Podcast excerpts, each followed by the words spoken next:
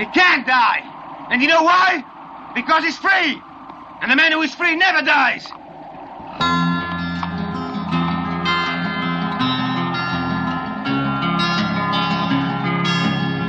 First rule of Fight Club is Shut the fuck up, Donnie. you do not talk about Fight Club. This is the View Review Podcast. Take a big step back and literally fuck your own face. Who the fuck do you think you're talking to? You can't fight in here. This is the war room.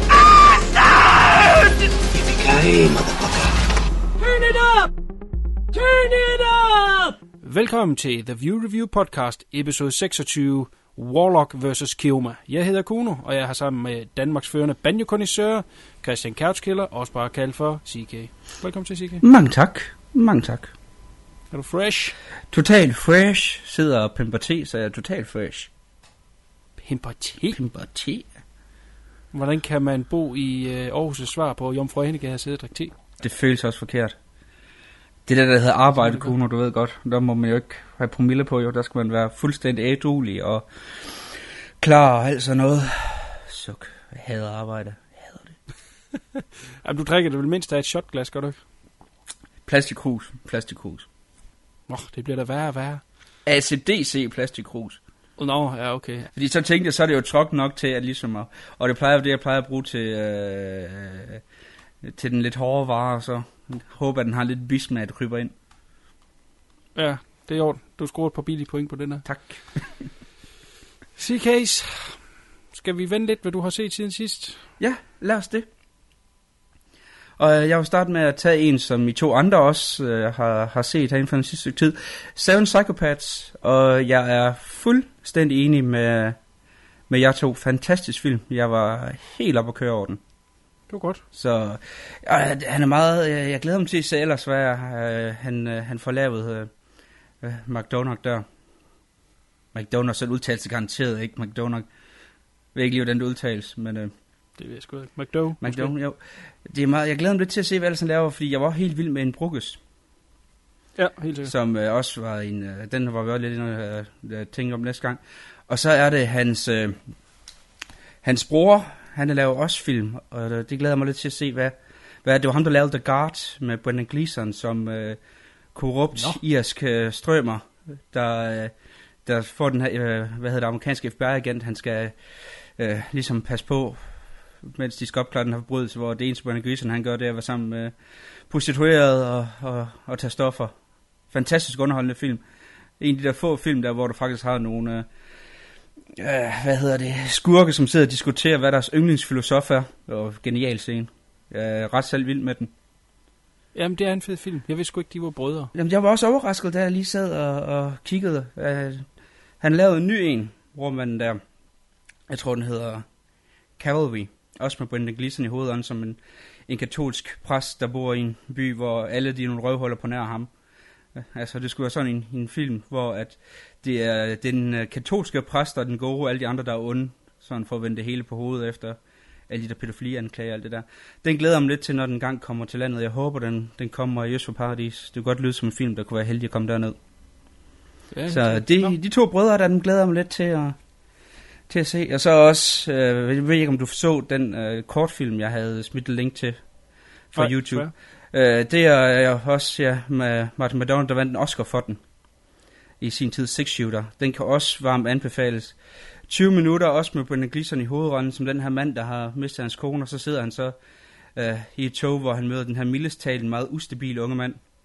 Og, og så kører den med øh, samme grovkornet humor og fantastisk dialog som øh, Martin McDonalds andre film. Også varmt anbefales, hvis man lige har 20 minutter, der man vil bruge i, i en god selskab med en god film. Okay. Så lad det være Cool. et, øh, et recommend for at stjæle en af dine hofsætninger. Mm. Ja, det er i orden.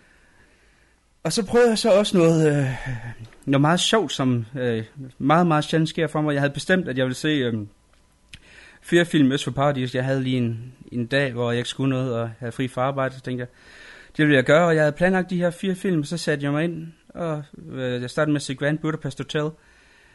Da jeg set den film, jeg var mættet. Jeg havde ikke behov for at se flere film. Det var, øh, jeg, jeg gik glad hjem og var helt op at køre over den. Det er en, en, en, en faktisk utrolig glad film. s- øh, som altid en af Wes Andersons øh, meget øh, spidsfindige, tror jeg ordet er, finurlige, og vist også ordet, øh, i hans film. Ja, den her var... Øh, jeg synes nogle gange, så kan de øh, være lidt for finurlige og spidsfindige, men, men den her, den var, den var stadigvæk så nok nede på jorden til, at, øh, at den gik rent hjem hos mig, og så var der fantastiske skuespilspræstationer.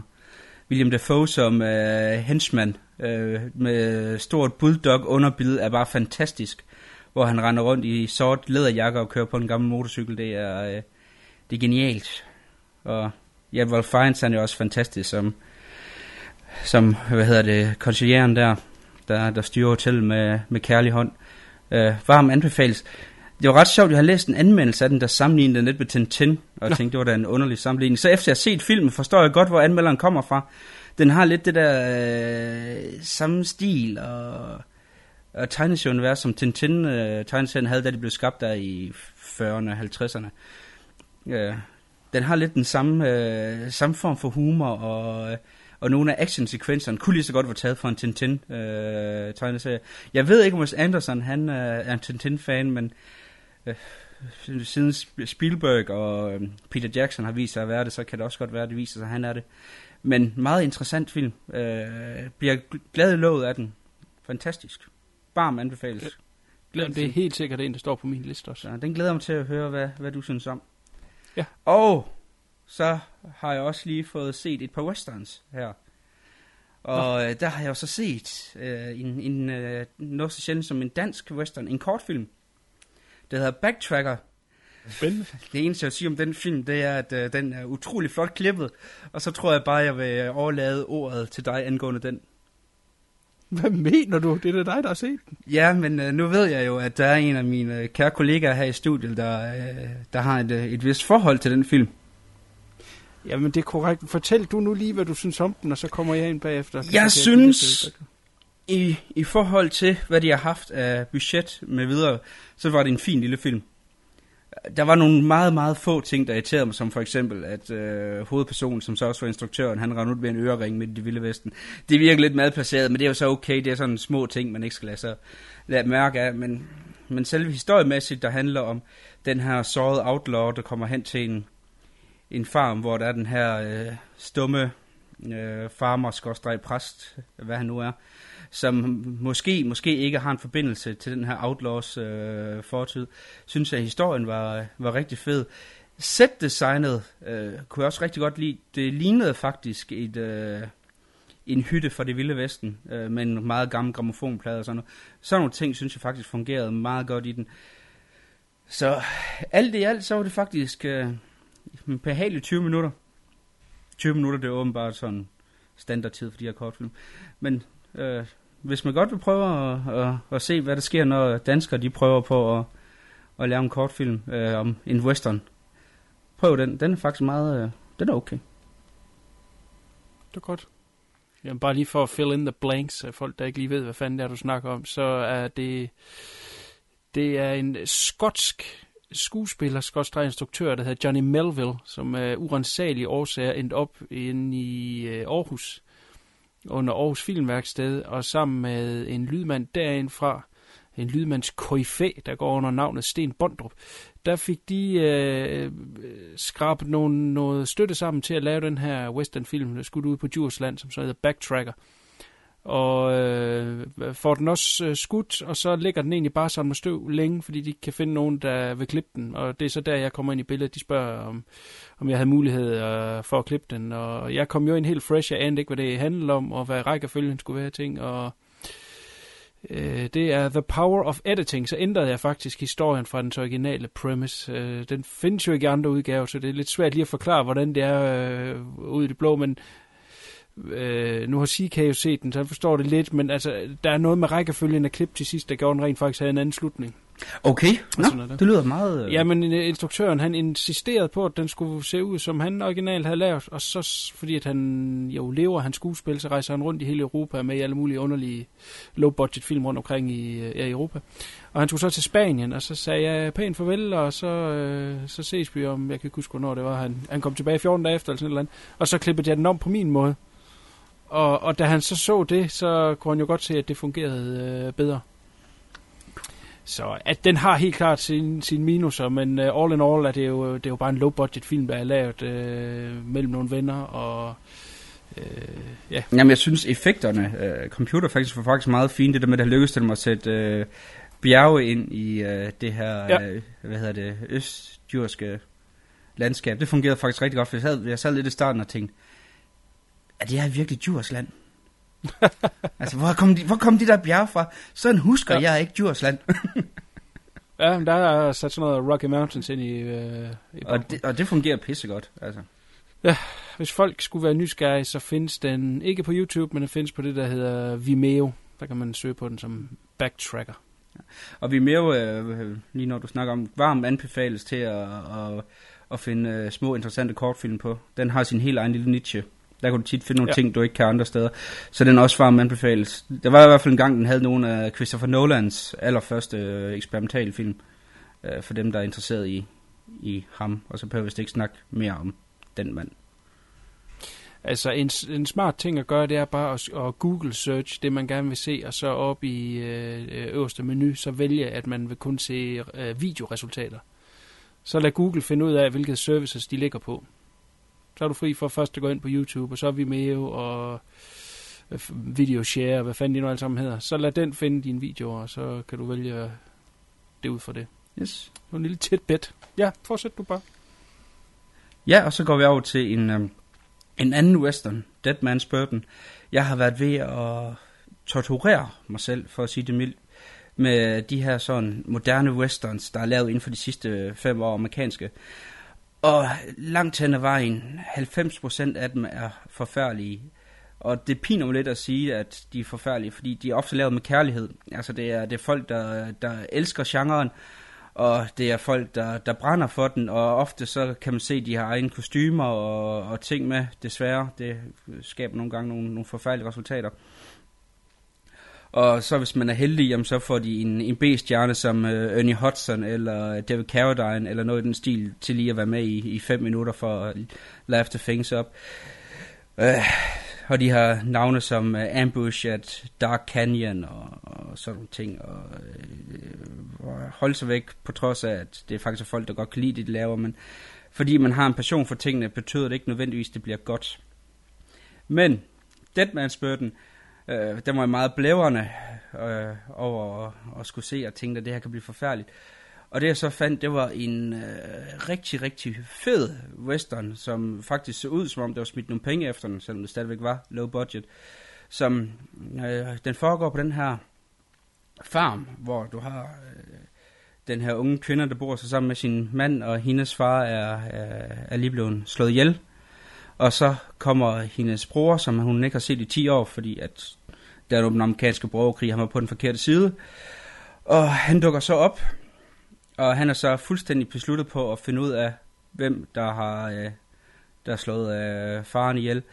Og så er den fuld af nogle rigtig fede twists. Den er lækker, lækker filmet. Øh, skuespillet øh, er det faktisk lykkedes instruktøren at få noget ud af, selvom man nogle gange godt kan høre med den måde, replikkerne bliver sagt på, at det er måske ikke lige altid de, de bedste skuespillere, han har arbejdet med, men det lykkes ham at få noget rigtig, rigtig godt ud af den. Og det er øh, helt klart et, øh, et kig værd. Øh, meget lækker, øh, ret fedt, og det, det er et recommend. Og så ellers pas meget, meget på med, hvis du ser en western, der er lavet fra 2006 og så frem, hvis den er amerikansk. Pas meget på, du kan få en pæn skuffelse. Lad det være en alvarsel og, en, øh, og et recommend for mig på samme tid. Og Godt. den sidste, jeg vil tage i dag, det er en norsk thriller.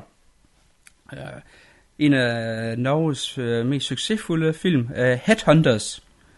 Jeg ved ikke, om du har uh, kommet omkring endnu, Kuno? Jo, den har jeg set.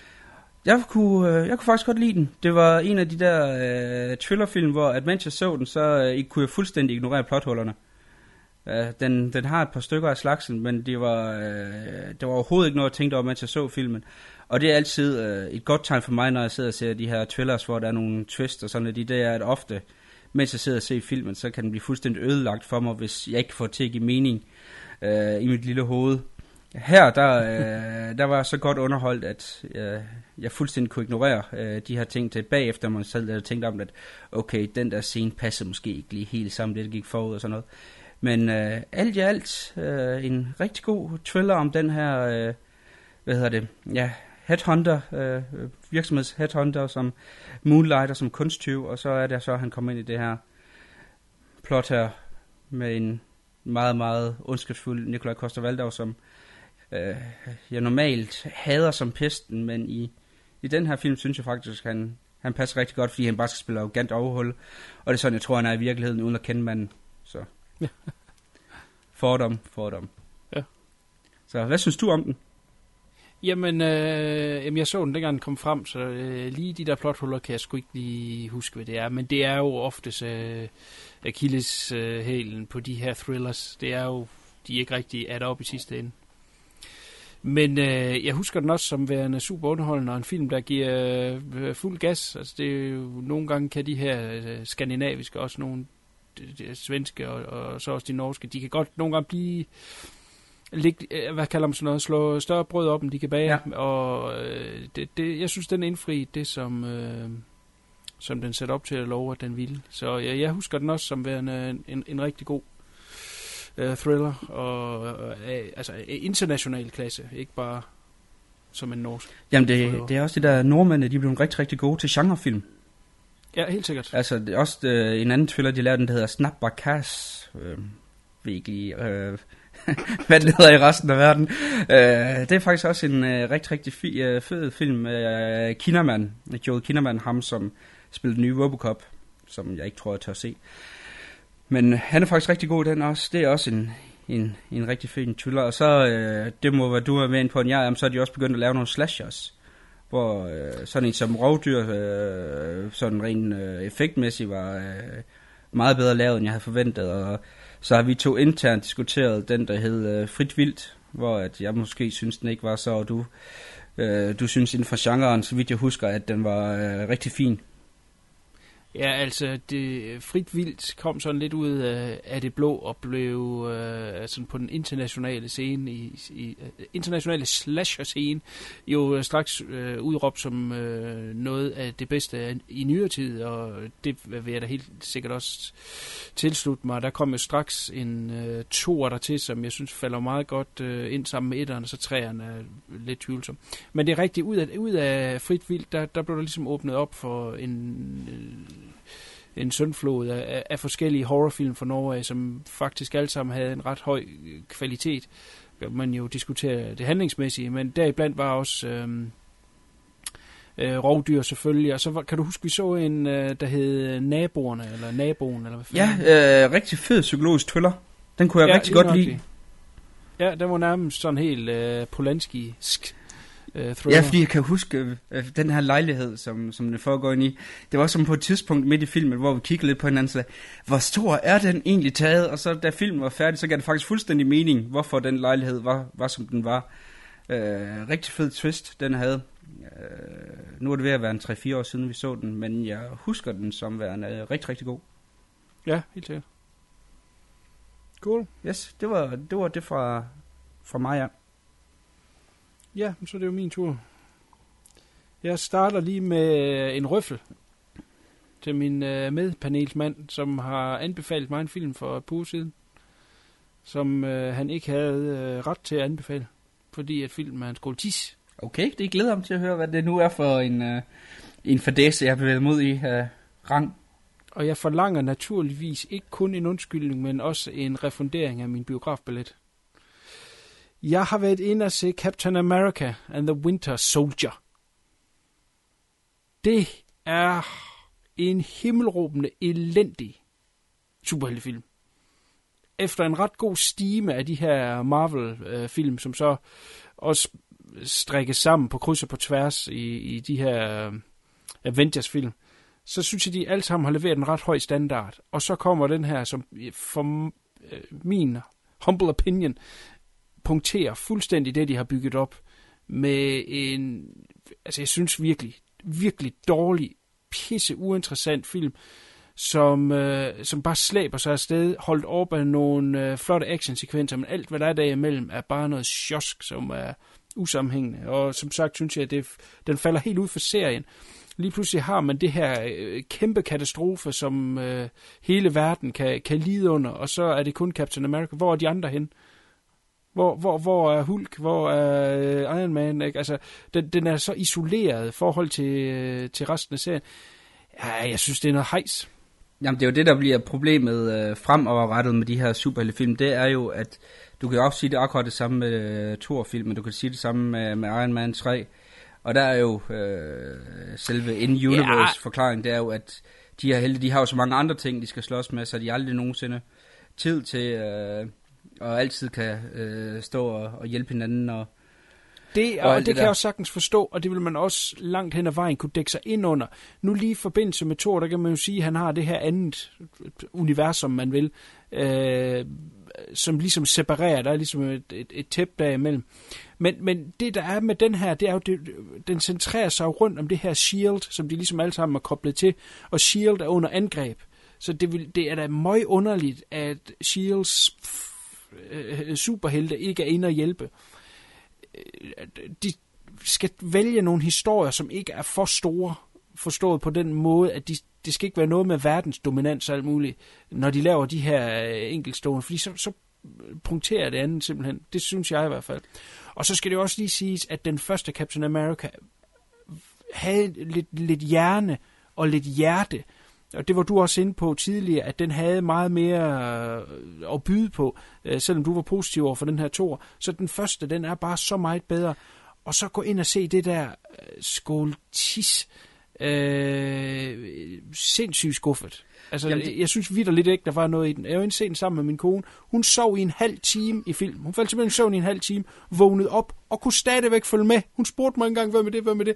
det er der er så lidt i den. Der sker så lidt. Okay, okay, nu er jeg lige nødt til at skyde ind, hvis øh, Kunos Krone sidder og ser en film, og hun ikke kommer med mindst 30 spørgsmål, man ikke kan svare på i løbet af to minutter, så er det et eller andet, så er det et eller andet galt. Så er det fordi her, at manuskriptet er for simpelt. Så må det have været meget simpelt. Nej, nu skal jeg være sød. Nu skal være sød. Men jo, det, jeg synes virkelig, det er den værste af de nye. At jeg sætter den her på linje med Daredevil, Catwoman. Jeg ved, eller altså, det ved jeg ikke, men jeg går stærkt ud fra, at der er en stinger efter rulleteksten, som der er i alle dem her, som ligger op til næste film.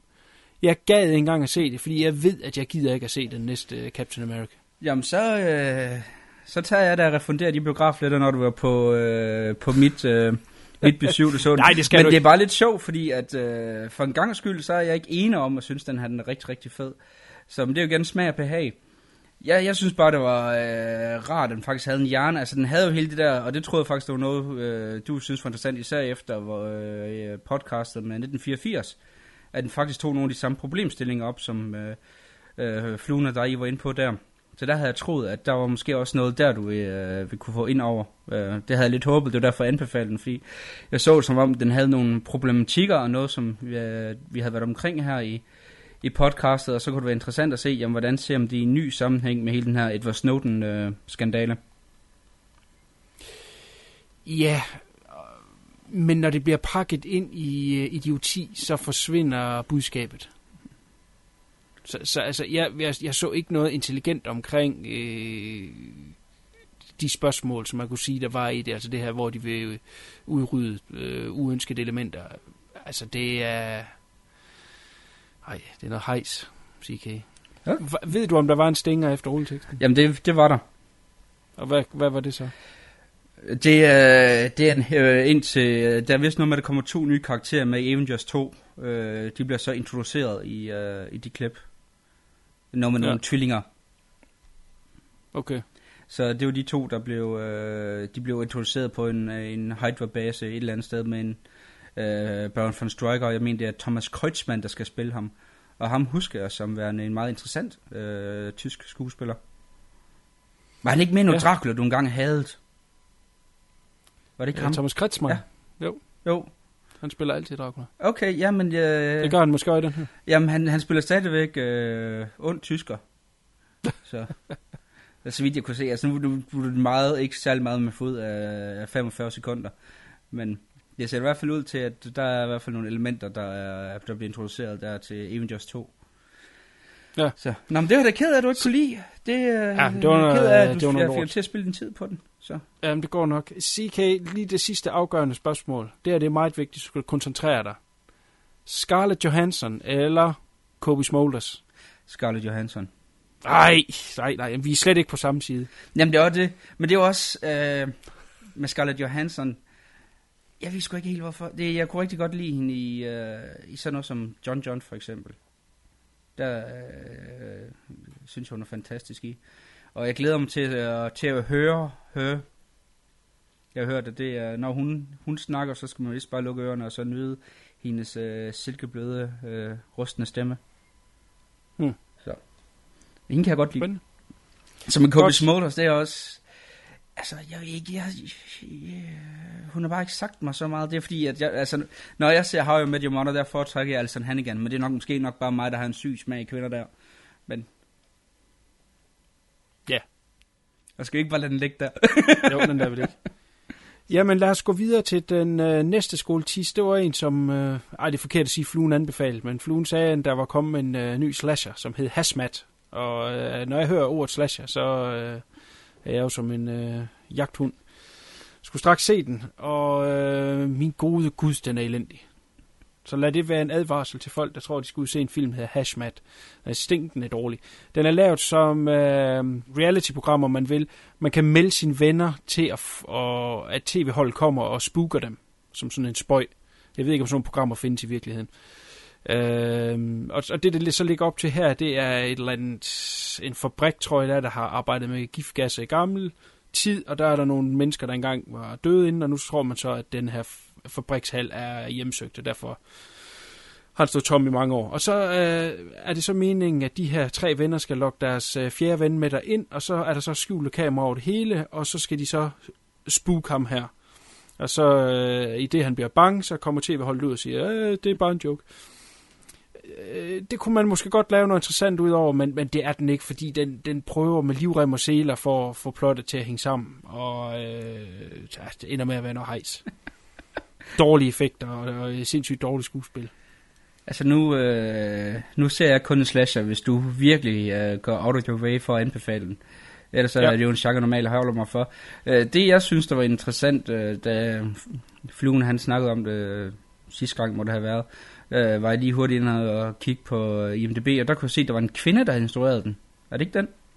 Jo. Det, var, det synes jeg, det var lidt interessant, at, øh, fordi det er ikke så tit, man, øh, man ser kvindelige instruktører i, i gysergenren.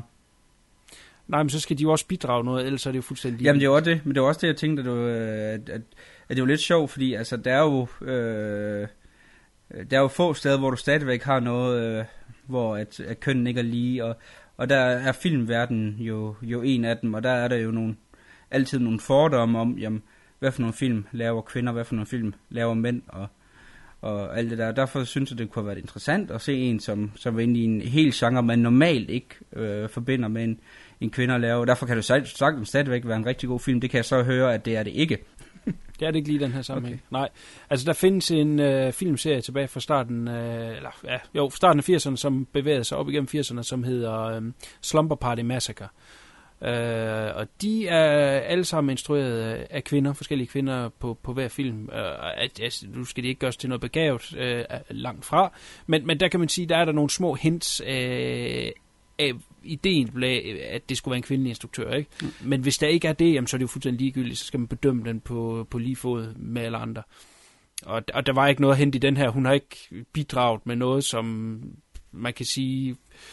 Det der ofte er med, med slashfilm, og det de bliver skældt ud over, er jo, at det er øh, øh, mænd, der slår kvinder ihjel, og man skal have de her øh, dødsscener med kvinder, som ja, er i nød og skriger, og øh, virker det, hvis man vender det om. Jamen, at, øh, din gode ven, øh, Dario Gento, han har jo engang sagt, at grund til, at han øh, slår kvinder ihjel på hans film, det er fordi kvinder, de dør smukt. Og øh, det er selvfølgelig en ret syg sætning at sige, men når man lige tænker over den i to sekunder, så giver det måske meget god mening. For gider man at se en mand, der løber rundt og skriger med hænderne over hovedet.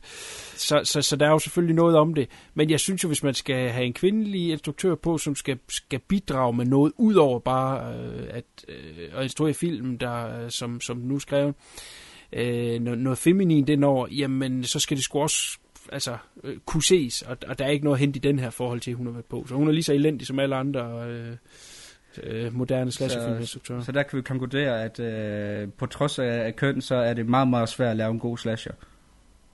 Ja. Men det er jo ret sjovt, fordi nu har vi snakket, hvad er det, hun hed?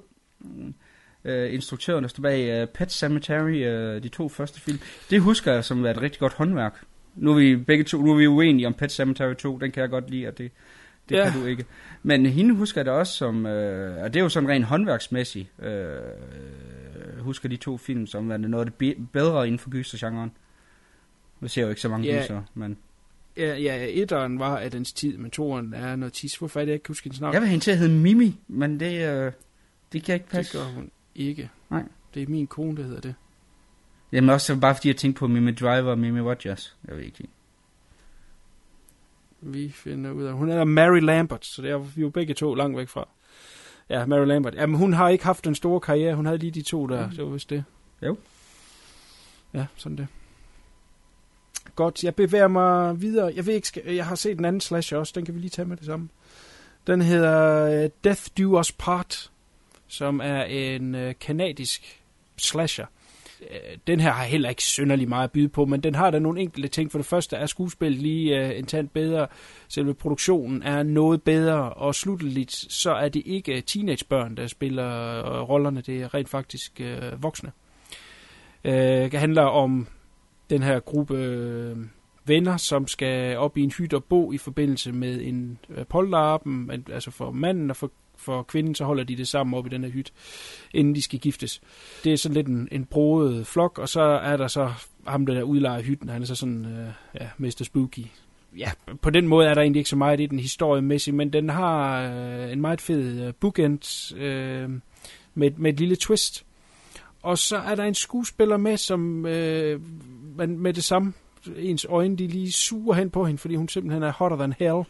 Og øh, da jeg så lige skulle tjekke op på hende bagefter, som man nu engang gør, så siger man altid, at jeg skal se alle film, hun er med i. Det kender du godt, det godt sige. Ja, det, det gør du tit. Så hold kæft, mand, jeg skal se alle film, hun er med i. og så, så ender du med at se noget virkelig, virkelig tis, og så efter at se et par af dem, så gider du ikke mere. Ja, det er nemlig rigtigt. Men den her gang er det ret interessant. Og det, det giver sig næsten sig selv, når jeg siger navnet. Hun hedder Emilie Ollerup. Så tænker jeg, det lyder del med det dansk. Det lyder meget dansk. Det lyder meget dansk, og ikke kun det, så er hun også fra Danmark af. Uh. Og tog til uh, Canada, i, da hun var 19 år. Og har så begået sig derover i, i nogle tv-serier. Vist også en, hvor der har været lidt populær. Som hun så trådte ud af på et tidspunkt. Og nu laver hun så film sammen med hendes venner. Og det viser så, at dem, der er med i filmen, er sådan en gruppe, som går igen i de film, de laver. Og så, jeg ved ikke, om de selv finansierer dem, eller hvad fanden de gør. Men, øh, og hun er faktisk ret god. Okay. Så skriv det navn bag øret. Det kan være, det bliver til noget engang. Emilie Ollerup. Emilie Om ikke Ollerup. andet, så google hende, og så øh, øh, ja, er jeg pæn i samtidig. Okay. Godt. du er allerede i gang. Nej, nej, nej, nej, nej, nej, nej, fordi så vil du høre uh, tastaturet klapre. Så vil det lyde som, ja, mange bananer. Emilie Ollerup, Emilie Ollerup. Till death do your part. Check, check, check, check, check. Ja, ja. Yes. Gør du bare det. Godt. Øh, lad os lige få luret alt lortet ud med det samme. Den næste, jeg har set, den hedder Better Living Through Chemistry. Med Sam Rockwell og Olivia Wilde. Det er umiddelbart, at det er jo gode skuespillere, og det bærer sådan set også filmen okay, men historien er bare pisse forudsigelig og ultimativt uinteressant, og ja, den bærer sig ikke ret godt. Øh, ganske kort, øh, Sam Rockwell er øh, apoteker, som lever et kedeligt, øh, ja, hver dag er, er ligesom i går, og øh, han er gift, og det er så øh, svigerfaren, der ejer apoteket. Øh, han ender med at købe det på et tidspunkt, men må ikke rigtig ændre noget, og det skal beholde farens navn og sådan noget der. Og han er egentlig ved at være lidt træt af hans liv. Og der dukker der så den her øh, Øh, vilde øh, rig, rigmands kone op, som han så indleder en affære med, og så begynder der at være plot om, at de skal slå hendes mand ihjel, og han begynder han er jo sådan en rigtig ordensmenneske, en goody two shoes, men så begynder han at, at tage her eget stash af, af det her medicin, det får hun på, så han bliver sådan druggy. Og så hvad må det ender med? Ja, det er... Jeg kan ikke umiddelbart anbefale den. Har du hørt om den? Nej, hvad ellers øh, øh, fan af Sam Rockwell, apropos Seven Psychopaths. Ja. Øh, så. Ja, jamen helt sikkert. Jamen, den kan også godt ses for Sam Rockwell. Det er bare, hvis man forestiller sig, at man sætter sig ned og skal investere halvanden time eller en time før, ja. eller meget noget, så vil man måske godt lige stå med noget mere øh, mellem hænderne, når den er slut. Og ja, den, den bliver sgu bare lidt kedelig til sidst. Den, den mangler et eller andet, vil jeg sige. Ja. Ray Liotta er også med en, en okay uh, rolle deri. Så jeg ved ikke. Det er ikke, ikke umiddelbart en recommend. Jeg synes det var kedeligt. Godt, lad os gå til noget, der er værd at se, og noget, der er værd at snakke om. Blue Ruin. Siger det der noget? Overhovedet überhaupt ikke. Nej, men jeg tror også, det her det er en lille bitte film, jeg er ret sikker på, at øh, den skal nok blive snakket om, når folk de først får den set, for den er nemlig super, super fed. Den er instrueret af en mand, der hedder Jeremy Solnier. Øh, håber jeg udtalt, det er rigtigt. Uh, han har tidligere lavet en film, vi har omtalt, jeg tror ikke, du har set den endnu, der hedder Murder Party. Ja. Som er en, som er en horror-komedie. Det er helt tilbage okay. til vores, øh, hvad hedder det, Halloween-afsnit. Ja, ja, det tror jeg. Det var der, der var tale om, at vi måske skulle se den. Det kan være, den dukker op igen, når vi rammer Halloween i år. Uh, men, men han, jeg var noget overrasket, fordi uh, Murder Party vil jeg helt klart anbefale, er super sjov og alt sådan noget, men det er stadigvæk i, i den lettere ende. Og så den her, det er altså en super uh, fed, gennemtænkt, tung thriller, som er, der er sgu ikke nogen dækkedar, der er ikke nogen store armbevægelser, det hele det er bare kørt snorlige, super fed. Øh, den, ja, jeg vil helst ikke afsløre for meget, men altså, der er den her mand, som er øh, umiddelbart low life, bor i hans bil nede ved stranden, og den er helt gennemtæret rust, så man går ud fra, at den har stået der længe. Og øh, så bryder han ind i folks hus for at gå i bad, og så stjæler han øh, tøjet, øh, de lige har der, og så får han så slidt det ned, og så kan det så fortsætte på den måde. Og øh, vi finder så ud af, at hans øh, mor og far er blevet dræbt af en mand, som sidder i fængsel. Men han bliver nu løsladt. Og han tager sig så ud for at hævne. Altså han vil slå ham her manden ihjel. Og det sætter simpelthen en kædereaktion og forskellige ting i gang, som han ikke havde forudset. Og, øh, og det eskalerer hele tiden, altså som dominobrikker. Og, og det, der er fedt ved den, det er, at det hele er så minimalistisk. Altså det er sådan noget, der realistisk på en måde, så det er, altså han fremstår som en rigtig person, som har rigtige dilemmaer og, og kommer galt af sted som man nu gør, når man ikke er øh, professionel hitman, så laver man fejl, og man, man dummer sig og kommer til skade. Ja, generelt træffer de forkerte beslutninger. Og så samtidig, så en, øh, en ting, jeg synes er rigtig fedt, det er, at han agerer, som igen et normalt menneske vil gøre. Tit sidder man jo ser et eller andet film, og så siger man, hold kæft, det er dumt det der, han burde have gjort det der i stedet for. Han gør alle de rigtige ting, om man vil, som, som et rigtigt menneske vil gøre. Øh, skuespilleren, der spiller hovedrollen, og spiller pisse godt, det gør de for øvrigt alle sammen øh, i filmen. Og så er det simpelthen det her ja, eventyr, forkert at sige, ikke? men den her rejse, han skal på, som har en, øh, ja, en slutning, som er jo er uundgåelig på mange måder, men, men stadigvæk bare kommer bag på en, hvordan det, det, det eskaleret helt vildt. Hvorfor den hedder Blue Ruin, kan jeg desværre ikke svare på. Det har ikke noget med filmen at gøre. Men det er en super fed, tæt thriller om en rigtig mand i en ekstrem situation og hvad det bærer sig. Så den vil jeg simpelthen anbefale ud over alle grænser. Okay. Blue Ruin. Blue Ruin. Det kan det være, det skal være en, uh, hvis vi har en, en thriller uh, tema engang. Det, den er værd Det vil jeg meget gerne. Cool. Det vil jeg meget gerne. Så skriver den lige bag, lige bag øret til, at uh, så kan det være, at vi prøver at smide den ind der gang. Ja, helt sikkert. Godt. Så uh, er der uh, John Cusack, Cavalcade. Uh, jeg var forbi... uh, det kan være meget, meget, meget godt, og det kan være horribelt ring. Jamen, det er en blanding. Okay. det starter super godt. Lad os starte der i hvert fald. Øh, der om formiddagen på TV2 Film, der er nogle gange, der kommer jeg forbi nogen, som øh, jeg ikke har hørt om, så ser jeg sgu bare lige, hvad det er. Og det har overrasket mig et par gange, som jeg har nævnt tidligere. Og den her gang, der faldt jeg over en film, der hedder Grace is Gone.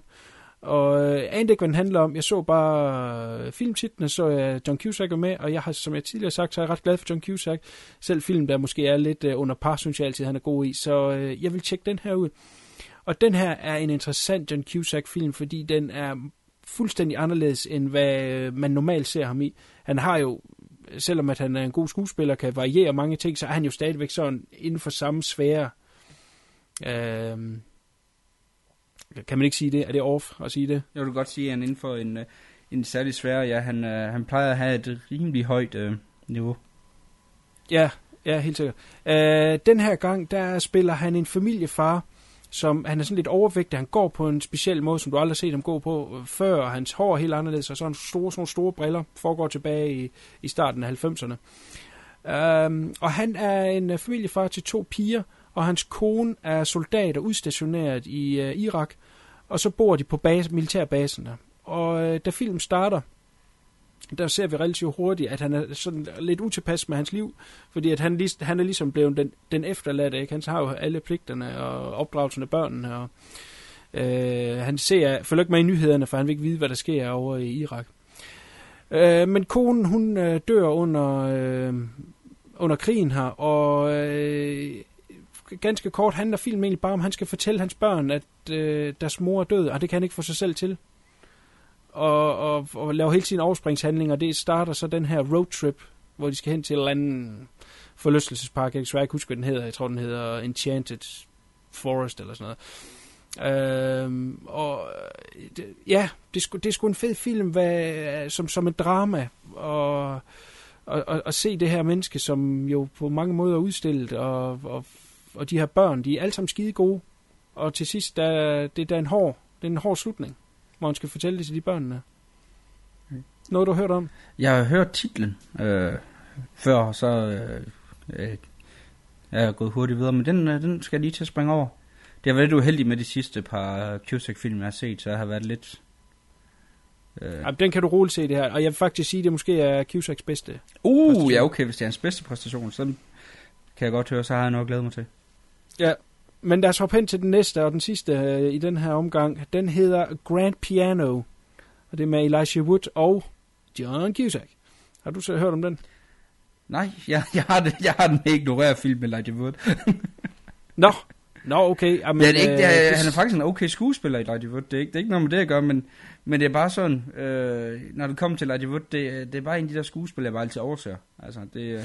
Ja, Jamen, han er jo også en hobbit, så han er ikke så høj. Jamen, det er det. Nej, men øh, jeg vil sige, at den her film her, der, der viser han sig måske heller ikke lige fra hans bedste side, hverken i selve filmen eller hans egen præstation, men det er ikke det, man skal se den for. Øh, man skal hverken egentlig se den for historien som så, for der er ikke rigtig nogen i den, øh, eller skuespillerpræstationerne. Det er øh, et tour de force i øh, thriller i De Palma Light-stilen. Altså nogle af, af, af de store Øh, uh, De Palmas, hvor øh, det er kameraet, der fortæller historien. Og, og det må man sige, øh, det her det er. Ganske kort, Elijah Wood er øh, anset som verdens bedste, eller en af verdens bedste øh, pianospillere. Og øh, han har været væk i mange år. Øh, simpelthen gemt sig fra øh, rampelyset, efter at han gik kold nogle år tidligere under en koncert, hvor han skulle spille et nummer af nutidens, eller der, ja, den tid der for fem år siden, største komponist, som har skrevet et nummer, som er uspilleligt. Altså det, det kræver så meget af dine fingre, og du, du skal kunne sprede dine fingre så meget for at spille de sidste noter, at det er øh, simpelthen umuligt. Der er ikke nogen, der kan spille det i verden, andet end ham, der har lavet nummeret, og så Elijah Wood. Og det er derfor, han sådan er anset som en af, af, af verdens bedste. Men han chokede så under den koncert fem år tidligere, og så forsvundet fra rampelyset. Nu kommer han så tilbage til at spille øh, en koncert, fordi ham her komponisten er død, og så har de lånt hans klaver, som så er et helt specielt klaver, han har fået fremstillet, der også er lavet til det her nummer. Og så er det så, at han skal kunne spille det her specielle nummer, og det, øh, hele koncertsalen er fuld, og så skal han til at sidde og spille, og man har i lang tid sådan fulgt ham nede i dressing room, og han er sådan nervøs over, at han skal op og spille, og man ved ikke lige helt, hvad fanden er det, den her film vil. Men da han sætter sig ved klaveret, så står der på nodepapiret, at han må ikke spille forkert. Hvis han spiller en noget forkert, så dør han. Og så øh, får han så henvist et earpiece ved at bladre i de her noter, så står der nogle forskellige ting, han skal. Og han får så sådan et earpiece i, i øret, der og det er, viser sig så at være John Cusack, som er i den anden ende af koncertsalen med en riffel med lasersigte. Øh, og han må så ikke spille forkert. Og hvad det, hvorfor det er, det skal jeg så ikke afsløre her. Men, men det er sådan set filmen. Det er ham, der sidder på en scene og hører på en mand, der snakker ind i hans ører. Og så er der nogle enkelte ting, som foregår rundt om, som er øh, bag kulisserne og ude i gangene på det her teater. Men det er faktisk det. Og det øh, inviterer jo så til, at kameraet skal bevæge sig meget, og det er det, der er øh, det palmask i det. Det er, at det er steadicam, kranture, split screen, og så med det her store klassiske score, som, som egentlig sker ude i, i, i salen. Øh, ja, det er sådan set den. Så den er ikke, det er ikke fordi, den er vanvittigt spændende eller noget, også fordi plottet er noget mudret og, og, og, og lidt skørt. Men øh, hvis man godt kan lide den der type øh, De Palma thrillers, øh, på trods af, af svagheder, for eksempel sådan noget som Snake Eyes. Jeg kan godt lide at se Snake Eyes, men det er ultimativt en dårlig film, jo ikke? Men, men den har en masse fede visuelle ting, som, som man kan lade sig underholde med. Og det er der i uh, Grand Piano. Jamen, det lyder som også, det, at John Cusack han begyndte at spille mange skurkeroller. Jeg så den der Frozen for et stykke tid siden. Ja, den er faktisk meget cool. Jeg, jeg, jeg var sådan lidt... Den ser mig ikke så meget. Desværre. Ja, det, det, det øh, regner med, så de prøver den igen om et par år igen. Ja. Så det, det igen, jeg synes, Nicolas Cage han virker også udbrændt lige for tiden. Og det skal han øh, så i den film, men det er stadigvæk ja. sådan lidt... Altså, der er den, der hedder Joe, som lige er på trapperne, eller hvis den ikke allerede er kommet, som øh, han får stor hus for. Den må vi lige tjekke ud, før vi definitivt afskriver ham. Men det, der er med Nicolas Cage, det er, at han kom jo i, i stor gæld, og gik jo personlig konkurs, så det er derfor, han tager alle film, der kommer. For det er en paycheck. Ja. Så øh, ja, det er lidt ærgerligt, at han smadrer hans karriere, for han havde faktisk meget godt ry. Jamen, han havde også... I 90'erne eller sådan noget. Derfra omkring, hvad hedder det, start 90'erne og så ind til start 0'erne, der havde han altså også en, en karriere på en 10 år, hvor han jo gik fra de her underholdende kommercielle actionfilm til de her små, smalle film. Ja. Og, og der var han jo meget interessant at følge med i, fordi der, så vidste man jo, at så kom der lige en, en enkelt film, hvor han hvor øh, man viste, der fik han over løntjek, og så kom der så nogen, hvor det var valgt med hjertet. Og her på det seneste, så har der ikke rigtig været nogen af dem, der er blevet valgt med hjertet, og han har bare virket så, så træt, og som om han ikke gider være der i de fleste ja. af hans film, og det, det er lidt træls af en, en mand, som er den kaliber. Ja, helt sikkert. Too bad. Godt, jamen det var jo en ordentlig omgang at se tiden sidst. Skal vi uh, sadle hesten op og gøre klar til aftens... Jeg har, uh, jeg har fundet Stetson-hatten og spændt uh, geværbæltet, så nu skal vi bare mount that pony. Okay, stakkels den pony, der skal have dig på ryggen. Godt, vi gør det klar til uh, aftens første film, som er Warlock. Ladies and gentlemen, I'm Henry Fonda. Few emotions you have ever experienced in a theater can begin to compare with the excitement that's on its way to you. Excitement that comes of age for the first time in the stunning impact of a motion picture entitled Warlock. You won't want to miss this new kind of thrill.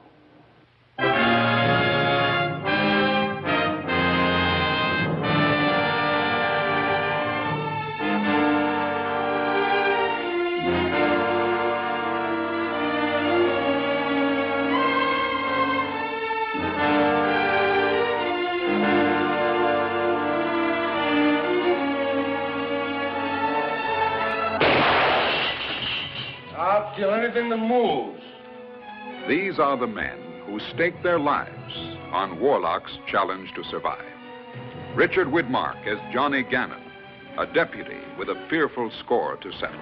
Henry Fonda as Clay Blaisdell, dreaded, respected, loved. You can't stay here. Trouble and death follow you. Warlock's had enough of both. But I don't want to leave, Deputy. I'll have to come after you in the morning. Come shooting if you do. And Anthony Quinn as Tom Morgan, the black rattlesnake of Warlock. I've killed 45 men, but tonight I'm going to run up the score. Where's that brave deputy? The great cowboy killer. There were women in Warlock, too, who used their sex to betray it. Women like Lily, played by Dorothy Malone. And you know, all I want's Blaisdell dead. I'll get it done the one way I know, Lily. For what do you see here? A woman who's good for only one thing. Is it so wrong that I use it? And there was Jessie, played by Dolores Michaels. Just Wish you had whiskey in that canteen. I'd show you how much of an angel I am.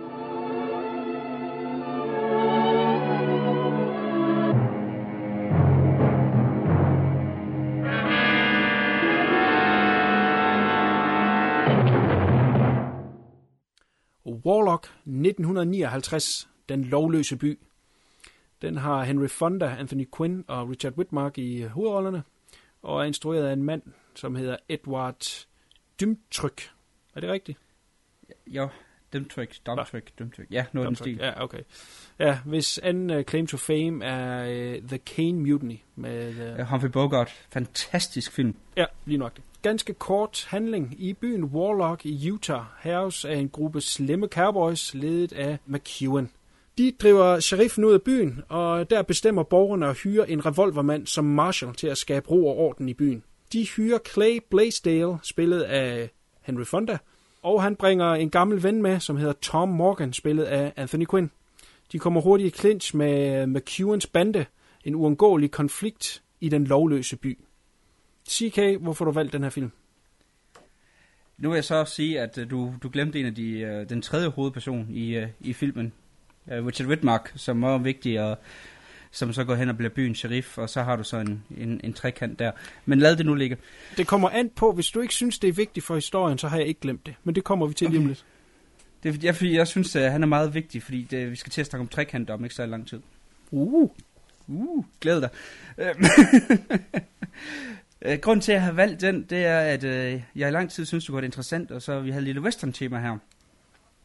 Og øh, vi kan begge to godt lide westerns, og, og der har vi så det med, at øh, jeg plejer at foretrække sådan den, øh, den, den klassiske amerikanske western, og øh, du plejer sådan at være lidt mere til den italienske spaghetti western. Så har jeg ikke sagt noget forkert, vel? Nej, ikke helt. Og, øh, og det er også derfor, så har jeg valgt, så tager vi øh, Warlock, den her øh, amerikanske westerns fra 59, som har øh, lidt, øh, lidt elementer af en spaghetti western over, så kan vi vist godt sige. Og så taget en, øh, en, en rigtig klassisk øh, spaghetti western, Keoma. Jeg kan ikke lade være med at synge det navn, jeg er ked af det. Sådan er det jo. Og, og så er det ligesom øh, tage og stille dem lidt over for hinanden. Ja. Og så kan vi så øh, lige, lige tage en snak om, jamen, hvad er øh, svagheder og ulemper ved, ved de her to øh, forskellige måder at tænke western-genren på. Godt. Jamen, læg endelig ud. Så, og, øh, og der vil jeg så sige, min, øh, min personlige erfaring med den her film, det er, jeg tror snart det vil være en 15 år siden, jeg sidst har set den. Og jeg husker den som værende rigtig, rigtig fed. Og så var jeg meget spændt på at, at se den igen, og den levede op til mine, øh, mine forventninger, øh, må jeg sige. Og den er sådan en anelse mere subtil, end jeg havde forventet. Det kommer vi så ind på nu, fordi der var nogle ting, jeg huskede, som var en meget mere udpenslet øh, for første gang, jeg så den, end, end hvad det viste sig at være nu her anden gang. Så det, det glæder jeg mig lidt til, når vi kommer ind på det aspekt af filmen. Så øh, vil du komme med din personlige holdning til filmen, inden vi går i gang med nogle lille... Ja, jeg kan da i hvert fald lige øh, lave de indledende strækøvelser. Altså, Might Lead Die, så øh, det, det har nok måske også været 15 år siden, jeg så den første gang, og der var jeg meget imponeret over den, fordi som du siger, den er fra 59, og det er jo før sådan uh, Spaghetti Western blev et, et fænomen, og ligesom havde et look og en stil, som definerer den genre, som vi kender i dag. Og øh, alligevel har den her nogle visuelle ting, som, som man kan sige er forløber for, hvad der vil blive til Spaghetti Westerns senere. Om det er noget som Sergio eller øh, de andre western, italienske western knejder, de lå sig inspirere af, jamen højst sandsynligt. Øh, den her er jo en klassiker på en måde, men på samtidig er den jo også meget sådan ukendt, så jeg ved ikke, om, om det er den, der har været inspirationskilde til det, men der er nogle visuelle ting, som gør, at den, øh, som du også sagde, ligger lidt op af Spaghetti Western. Så ultimativt så har jeg gået i alle de her år og tænkt, det var en rigtig fed film, og så det her med, med de her spaghetti western-agtige øh, byggesten, der var i den. Så jeg var også meget interesseret i at se den igen, og var meget keen, da du sagde, at det var den, vi skulle se. Da jeg så så den, må jeg indrømme, den har nok ikke... Øh, den, den, nu sagde du, den var subtil. Det er da øh, meget mildt sagt. Jeg har nok ladt mig forblænde af de visuelle ting, da jeg så den første gang, og nu hvor øh, at jeg ligesom vidste, hvad, hvad den havde at byde på øh, i det visuelle, så kunne jeg koncentrere mig lidt mere om, hvad der var i filmen, og øh, øh, ja, jeg var sgu skuffet, må jeg indrømme. Jeg synes ikke rigtigt, der er noget i den, og en, en jævn, kedelig, uinteressant film, med uinteressante karakterer. Ja. Det var mm øh, dem fighting words, men det er okay, det er jo den holdning, man, man har jo. jeg, jeg, jeg sad og morede mig, mig kostelig over den, og, og synes også, at den, den havde nogle rigtig fede ting i sig. Blandt andet, jeg ved ikke om, jeg nævnte før, det er meget med trekanter at gøre.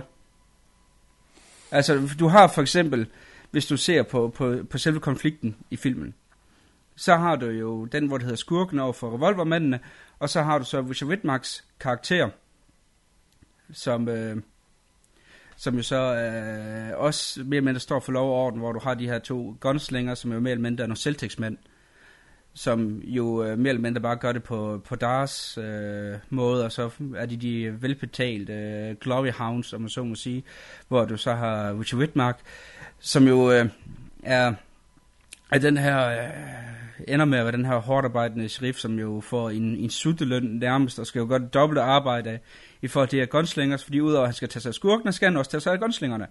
Så, øh, så det er jo lidt det der med, han har jo ligesom hans arbejde set ud for sig.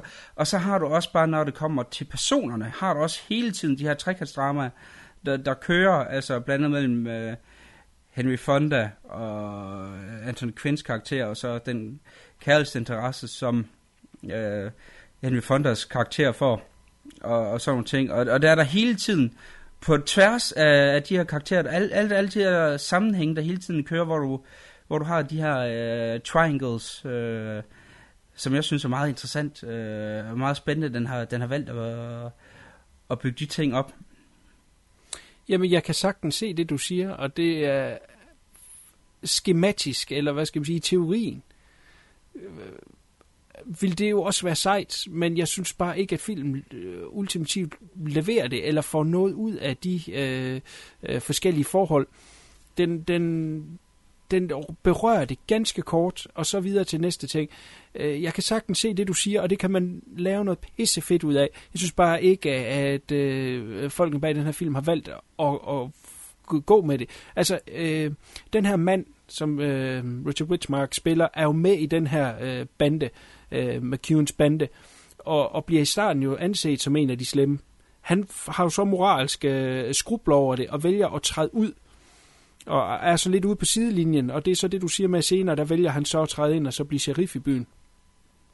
Og det, det kunne man lave masser af fede ting med, men de berører det jo slet ikke, og jeg synes ultimativt, at hans karakter er fucking ligegyldig i forhold til filmen.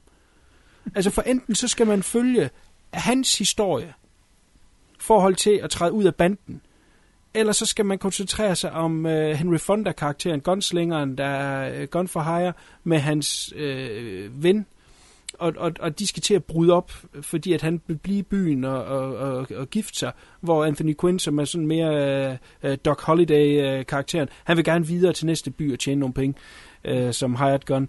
Æh, altså, der er for lidt fokus på, hvad den rent faktisk vil, og det gør, at jeg synes, at der kommer en karakter i øh, overskud. Vi, vi kommer ikke ind under huden på øh, Whitmarks karakter på nogen måde, og øh, ultimativt okay. er der ikke noget på, på fæ, hvad hedder det, noget far for ham. Altså, han vælger at blive sheriff og egentlig gå imod hans bande, og ultimativt også hans egen bror. Øh, men men det, det er bare noget lige med en mavepumper, og så snakker vi ikke mere om det. Jeg synes, og mangler sat med noget kant og noget, noget vilje til at fortælle noget mere karakterdreven med det. Ja, altså, jeg må altså indrømme, jeg synes, jeg kom øh, fin under huden på øh, Richard Whitmarks karakter. Øh, der synes jeg, jeg blev, øh, jeg blev fuldstændig øh, de suget ind. Øh, nu får du lige lov til at snakke færdig, og så øh, øh, tager jeg lige en lille afstikker. Nå, men jeg ved nu ikke, hvor meget mere jeg har. Altså, kærlighedshistorien, som er, øh, jeg føler er lidt påklistret, øh, Henry Fonda, som, som møder en pige i den her by, øh, den bliver, den bliver også lige kastet lidt i hovedet af os, og så øh, får vi at vide øh, i en tidbemærkning, at han skal giftes på et tidspunkt. Altså, øh, jeg ved sgu ikke, jeg synes ikke, Men det er jo ret sjovt, fordi der, der, der er jo også, igen, den her kærlighedsforhold, der er jo også de følelser, som Anthony Quinns karakter har over for Henry Fondas karakter. Altså der er jo, øh, og det er jo en af de der ting, der, som, der bliver diskuteret meget om den her film, det er om den øh, har en, øh, en homoseksuel undertone i sig, altså at en Quinns karakter er forelsket i Henry Fondas karakter, eller på den anden side, at det måske mere er bare den her fascination, han har af billedet af Henry Fonda, altså at Henry Quinns karakter vil have, at øh, Henry Fonda skal være den her øh, store, øh, fantastiske uh, ordenshåndhave, han ikke selv er det, altså han afspejler alle de ønsker og håb, han har for sig selv over i Henry Fondas karakter. Det synes jeg er meget interessant, det der med, jamen, om, om det er det ene eller det andet. Det kan også godt være en blanding af begge ting. Øh, det er jo lidt, der er nogle ting, som er lidt underlige, fordi de flytter ind på det her hotel, øh, hvor at øh, de får importeret gardiner. Altså, hired gunman, der lige får importeret gardiner, fordi det skal se ordentligt ud inde på værelset. Ikke? Og det er, det er Anthony Quinn, der, der, der indretter værelset. Jamen, det er jo det. Det er jo, det er jo, det er jo igen der, hvor, hvor det kommer de der med... Øh, og jeg mener faktisk allerede, det var tilbage i samtiden, øh, hvor de havde... Øh, havde den diskussion om, hvorvidt om, om, om filmen den gik, øh, den måske gik lidt for, lidt for vidt der. Men det er også det igen, fordi det er stadigvæk så subtilt nok til, at, det var derfor jeg kaldte filmen subtilt, at til at man også sagtens kan sige det andet med, jamen altså måske er det bare, at øh, du har en nutid, der, der læser nogle, nogle ting ind i en film, som måske ikke er der. Det synes jeg faktisk er, er meget interessant ved henhold til den her film her. Jamen, lige præcis det forhold mellem de to. Det kan jeg godt høre, det du... Godt, øh, da jeg kan høre, at den her film ikke, øh, ikke er så meget, vi kan få noget af, så har jeg lige øh, en ting til. Og det er, nu vil jeg prøve øh, det, der hedder intertekstualitet. Ja. Øh, jeg ved ikke godt, du kender det begreb, ellers så forklarer det også lige, hvis der skulle være nogen af vores ja, få seere, der ikke ved det. Øh, det er jo, at når du har en, en tekst, i det her tilfælde en film, hvor du så øh, har, du får mere ud af det, hvis du ser den i en større sammenhæng, så er det jo her med Edward uh, Dritwix, dem Dritwix øh, som jeg har været at, at læse lidt op på. Og det var jo, han var en af de her Hollywood 10, som var øh, her i 50'erne. Der øh, havde jo hele den McCarthyismen, hvor du havde de her øh, 10 øh, meget, meget kendte øh, øh, Hollywood-instruktører og, og forfattere med videre, som øh, blev anklaget for at være kommunister. Og nogle af dem havde også været medlem af det kommunistiske parti og, og sådan nogle ting. Og hvordan han så ligesom Elia Kazan, øh, som jo også er en øh, meget, meget øh, kendt og respekteret instruktør, hvordan de to de så endte med at ligesom angive alle de andre. Og så er det jo så, at øh, Elia Kazans On the Waterfront og i, i den her øh, Warlock, hvor det så er folk, som så tager og, og læser det her ind i, at det simpelthen er et, øh, et forsvar for at... Øh, at, at de for, øh, for ligesom forsvarer deres handlinger. Og det synes jeg er lidt interessant, fordi i uh, Eli Kazans uh, On the Waterfront, hvor du har Marlon Brandos karakter, som stiller sig op over for hele det her, uh, hvad hedder det, fagforenings... Uh, bosser her, som jo styrer det hele med hård hånd, hvordan han ene mand tager kampen op mod overmagten, og du også har, hvad hedder det, med, hvad hedder det, Richard Whitmarks karakter i, i Warlock, hvordan han også ligesom stiller sig op for, øh, for overmagten, og hvordan de ligesom prøver på at, at få noget ind der, og du har også andre amerikanske westerns, hvor det også hele tiden siger, at det er en kommentar til det her. High Noon for eksempel, som jo skal forestille at være en anti mccarthyistisk øh, udtalelse på film. Og, og det synes jeg er lidt interessant, når man begynder at læse øh, sådan nogle ting ind i film. Det gør øh, ikke nødvendigvis en, en film bedre eller noget, men jeg synes, det, det, de giver muligheder for at diskutere det på en anden måde. Og der ved jeg ikke, om du har nogle holdninger til, at man tager en film, og så i stedet for bare at kigge det på, på værket som helhed, så begynder man at kigge på, jamen, hvad er det for en, øh, en sted, der er lavet?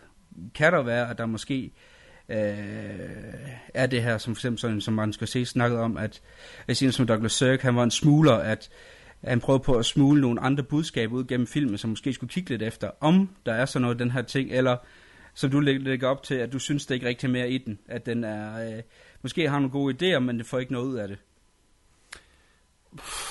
Det var sat med noget af en smør. Undskyld. det er orden. Øh, jamen, det har jeg ikke uh, lavet nok uh, research til at kunne udtale mig om, om han trækker det ind i det. Altså, den er jo baseret på en novelle, altså en bog.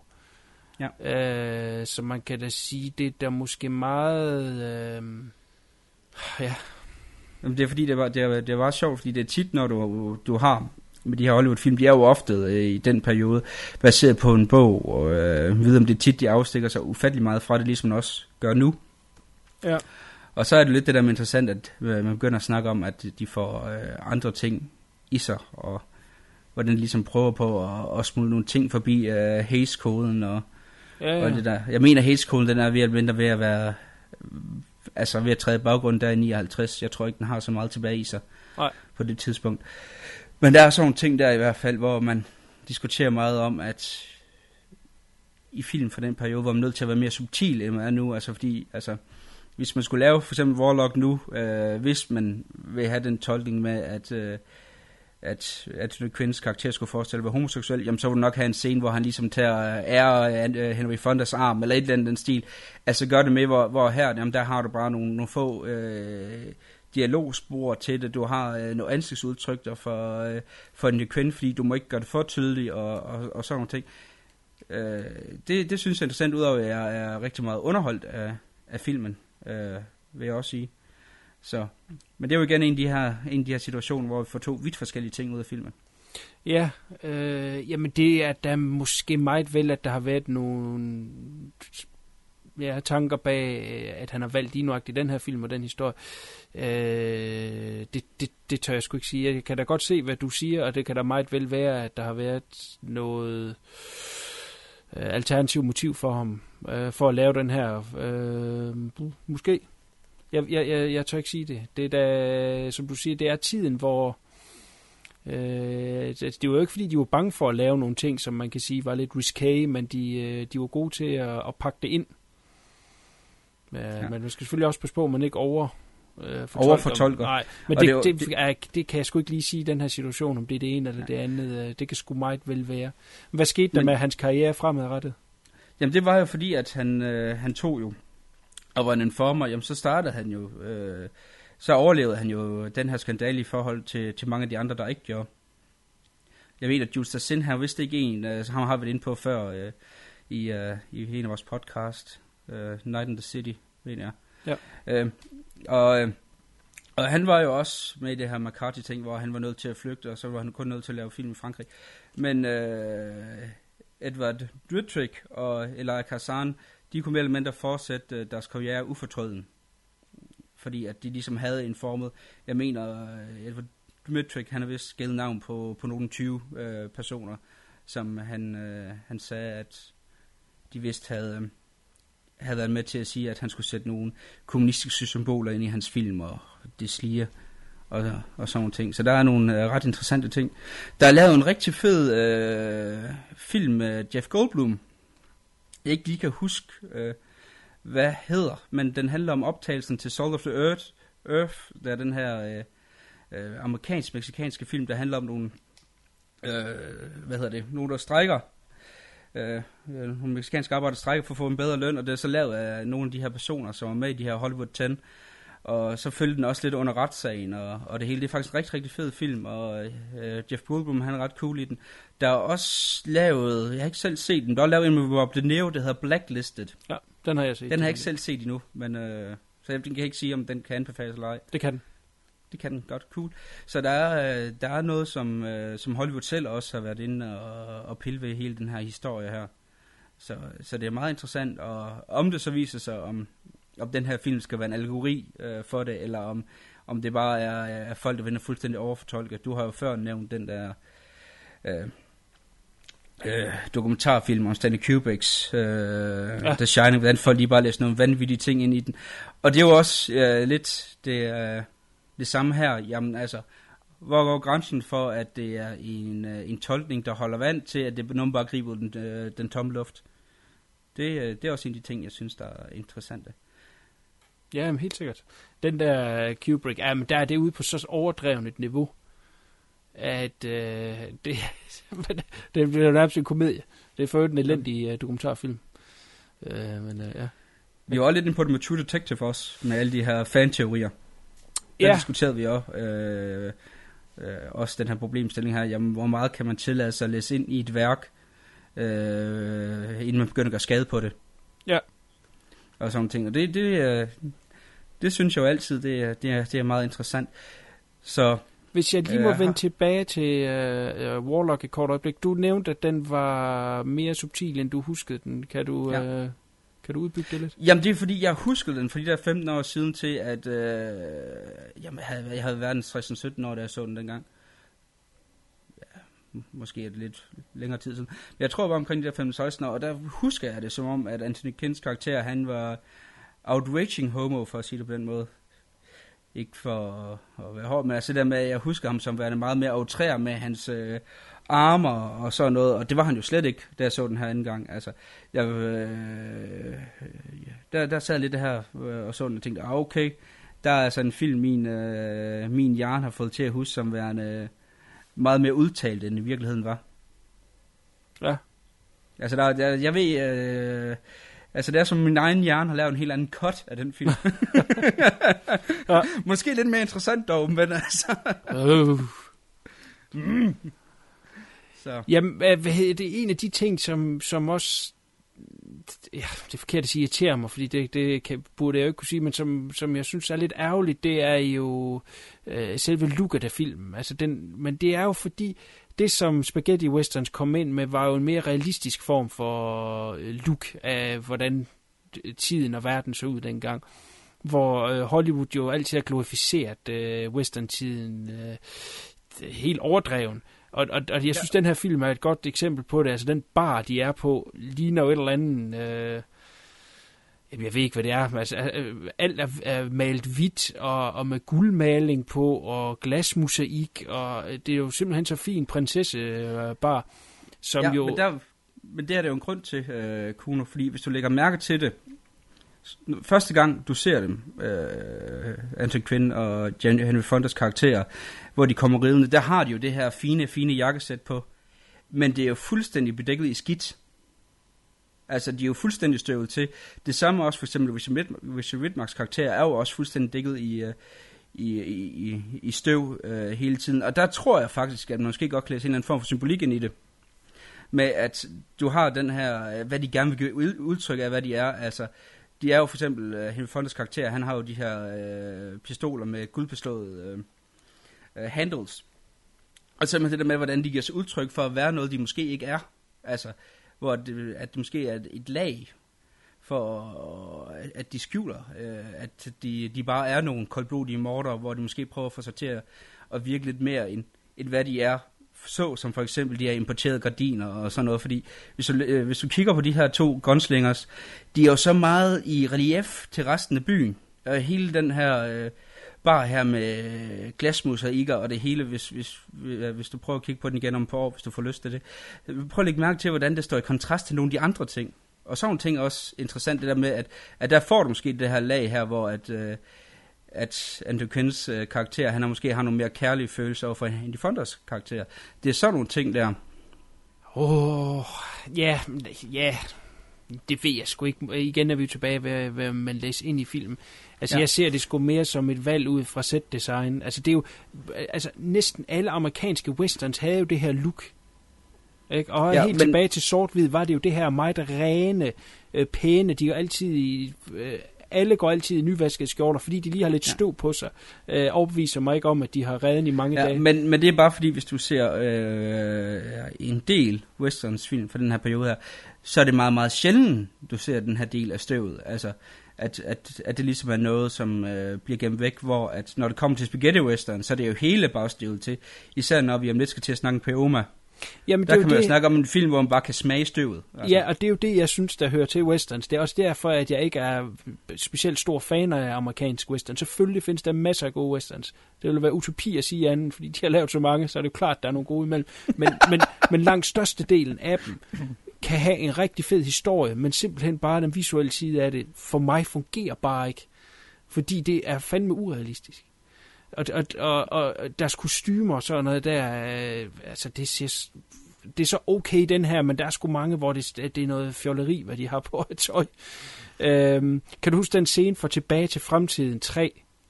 Ja. Hvor øh, Marty McFly får øh, et øh, outfit, et cowboy-outfit af øh, professoren der i 1955. Sådan rent Art Rhinestone. Ja, og så tager han tilbage til øh, 1885 og kommer ind på en bar, hvor de kigger på ham, og så siger de, hold kæft mand, er du for cirkus, eller hvad?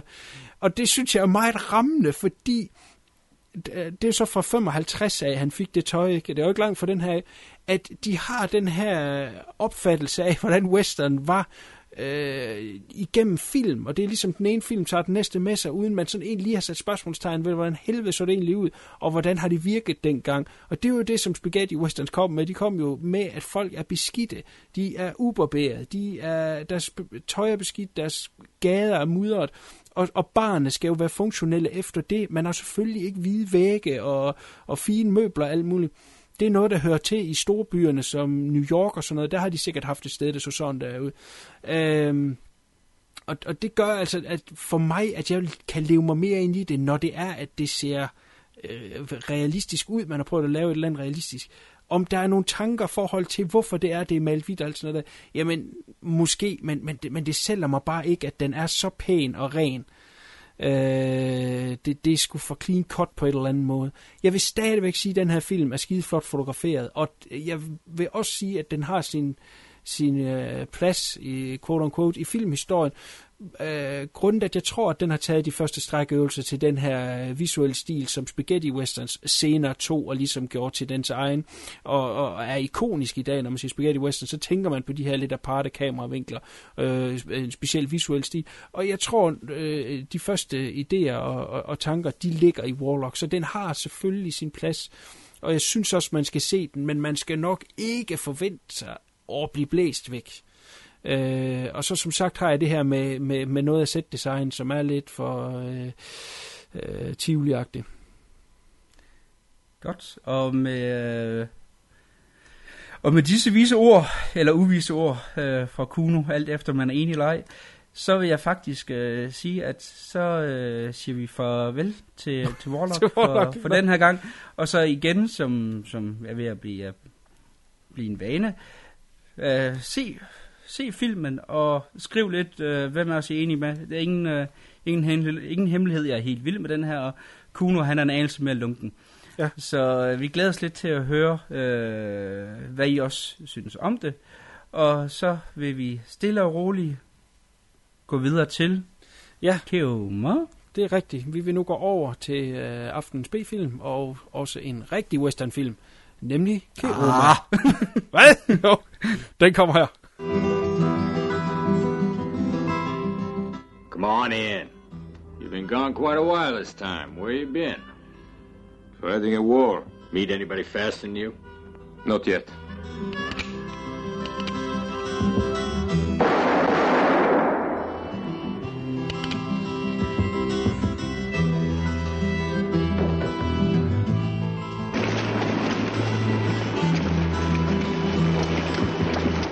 He shot Ben and Charlie without even turning around. Ain't no man can hit a target without looking at it. There are two men who can't. Well, Pa is one, and the other is.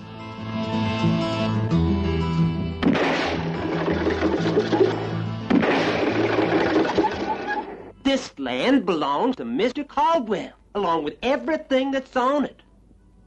You had to pay for the water, and now you gotta pay for the medicine. I'll pay this time. How much are you willing to pay? Four cents.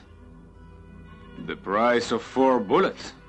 One, two, three, and four.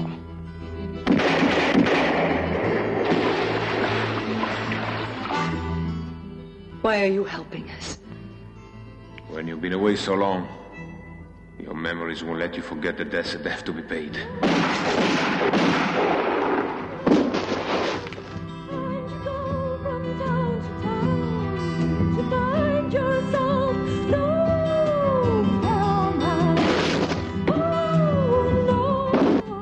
Try to help us.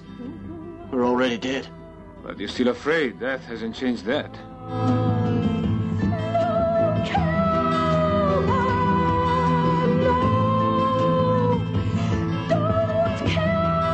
Who are you doing it for? For myself, maybe. Why'd you come back? The world keeps going around and around. So you always end up in the same place.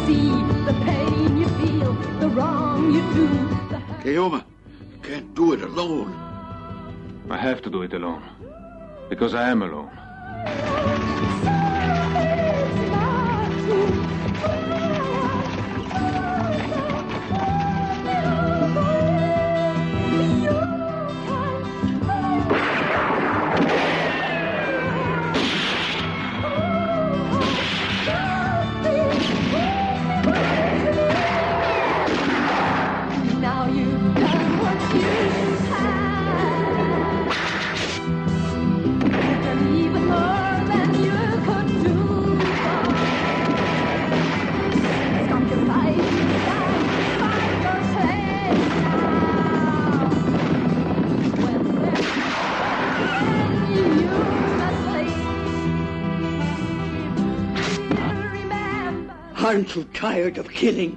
I have to survive! Helma! Helma! Now to take your life away. No, I won't this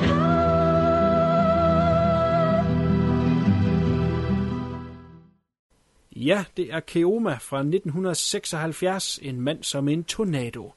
Det er med Western Koifat, Franco Nero, Woody Strode og William Burger. Og så i en lille rolle, det kan være, at fluen han nok er bedst til lige at genkende det her navn, eller måske hendes ansigt, Olga Karlatos. Ja, øh, sådan en træsplint i øjet kan man ikke uh, kæmpe sig af. Det er nemlig rigtigt. Hun er jo nærmest udødelig gjort øh, fra Zombie 2, også kendt som Zombie Flesh Eaters, og Redslerne fra den grønne ø, hvor hun får en træsplint i øjet. Det er en af de mest berygtede øh, filmsekvenser i historien. Ja. Okay. Godt, den her film er instrueret af en mand, der hedder Enzo Castellari, som øh, jeg personligt ikke er ret stor fan af. Han har lavet lidt forskellige film. Øh, en anden western, som er okay, han har lavet, hedder Johnny Hamlet. Men derudover synes jeg, det er noget bræller, han har lavet. Der er Og der sikkert noget af det, jeg- som CK godt kan lide. Og der må jeg faktisk give Kuno fuldstændig ret. Nå, det var da at, øh, utroligt. Øh, især de der postapolytiske ting, han har lavet. Ja, lige nok det. Er forfærdelige. Altså, uh, New Barbarians Oh. og uh, Bronx Warriors, hvad det hedder, altså holdt jeg langt væk fra det. Løb Ja. skrigende væk. Ja, han er ikke en speciel god instruktør. Hvordan fanden han fik lurt den her det ved jeg så ikke lige. Nej, han, han er meget glad for hajer. Han har jo lavet hele to hajfilm. Ja. Nå, det er Anders. Han har faktisk lavet en med Franco Neo, øh, The, The Shark Hunter fra, er den fra 79. er Og så lavede han okay. vist en i 81, som var så tæt på et plagiat af Jaws, at jeg tror faktisk, at Spielberg og Company, de prøvede at sagsøge ham. Men øh, det blev vist ikke til noget. Jeg har ikke selv set den. Den øh, sidste nævnte i hvert fald. Jeg kan ikke huske, hvad den hedder. Havde han hijacket plottet fra den? Godt, jeg kommer lige med et, øh, en lille handling til uh, Keoma. En halvblods indianer, vender tilbage til sin barndomsby efter at have kæmpet i den amerikanske borgerkrig. Blot for at finde byen, hervet af en gruppe tidligere soldater, ledet af Cornwall. Med i banden er også Keomas tre halvbrødre. De kommer på kant med hinanden, da Keoma kæmper for retfærdighed og de svage. Han er en mand som en tornado. Verdens, Fluen, verdens, som, grimmeste, øh, verdens grimmeste titel på dansk. Men, øh, Ja, sådan er det. Jamen- Hov, jeg har helt glemt at introducere, at fluen han er kommet. Yay! Til altså del med her. i podcastet. Ja, ja. Ja, ja. Ja. ja. Det, andet, ja, det kom du vel også, da jeg sagde Keoma, så strandede du vel også lidt i bukserne. Ja, ja men så stridte, så stridte den. Så stridte den. uh, ja, uh, velkommen. Jo, tak. Godt.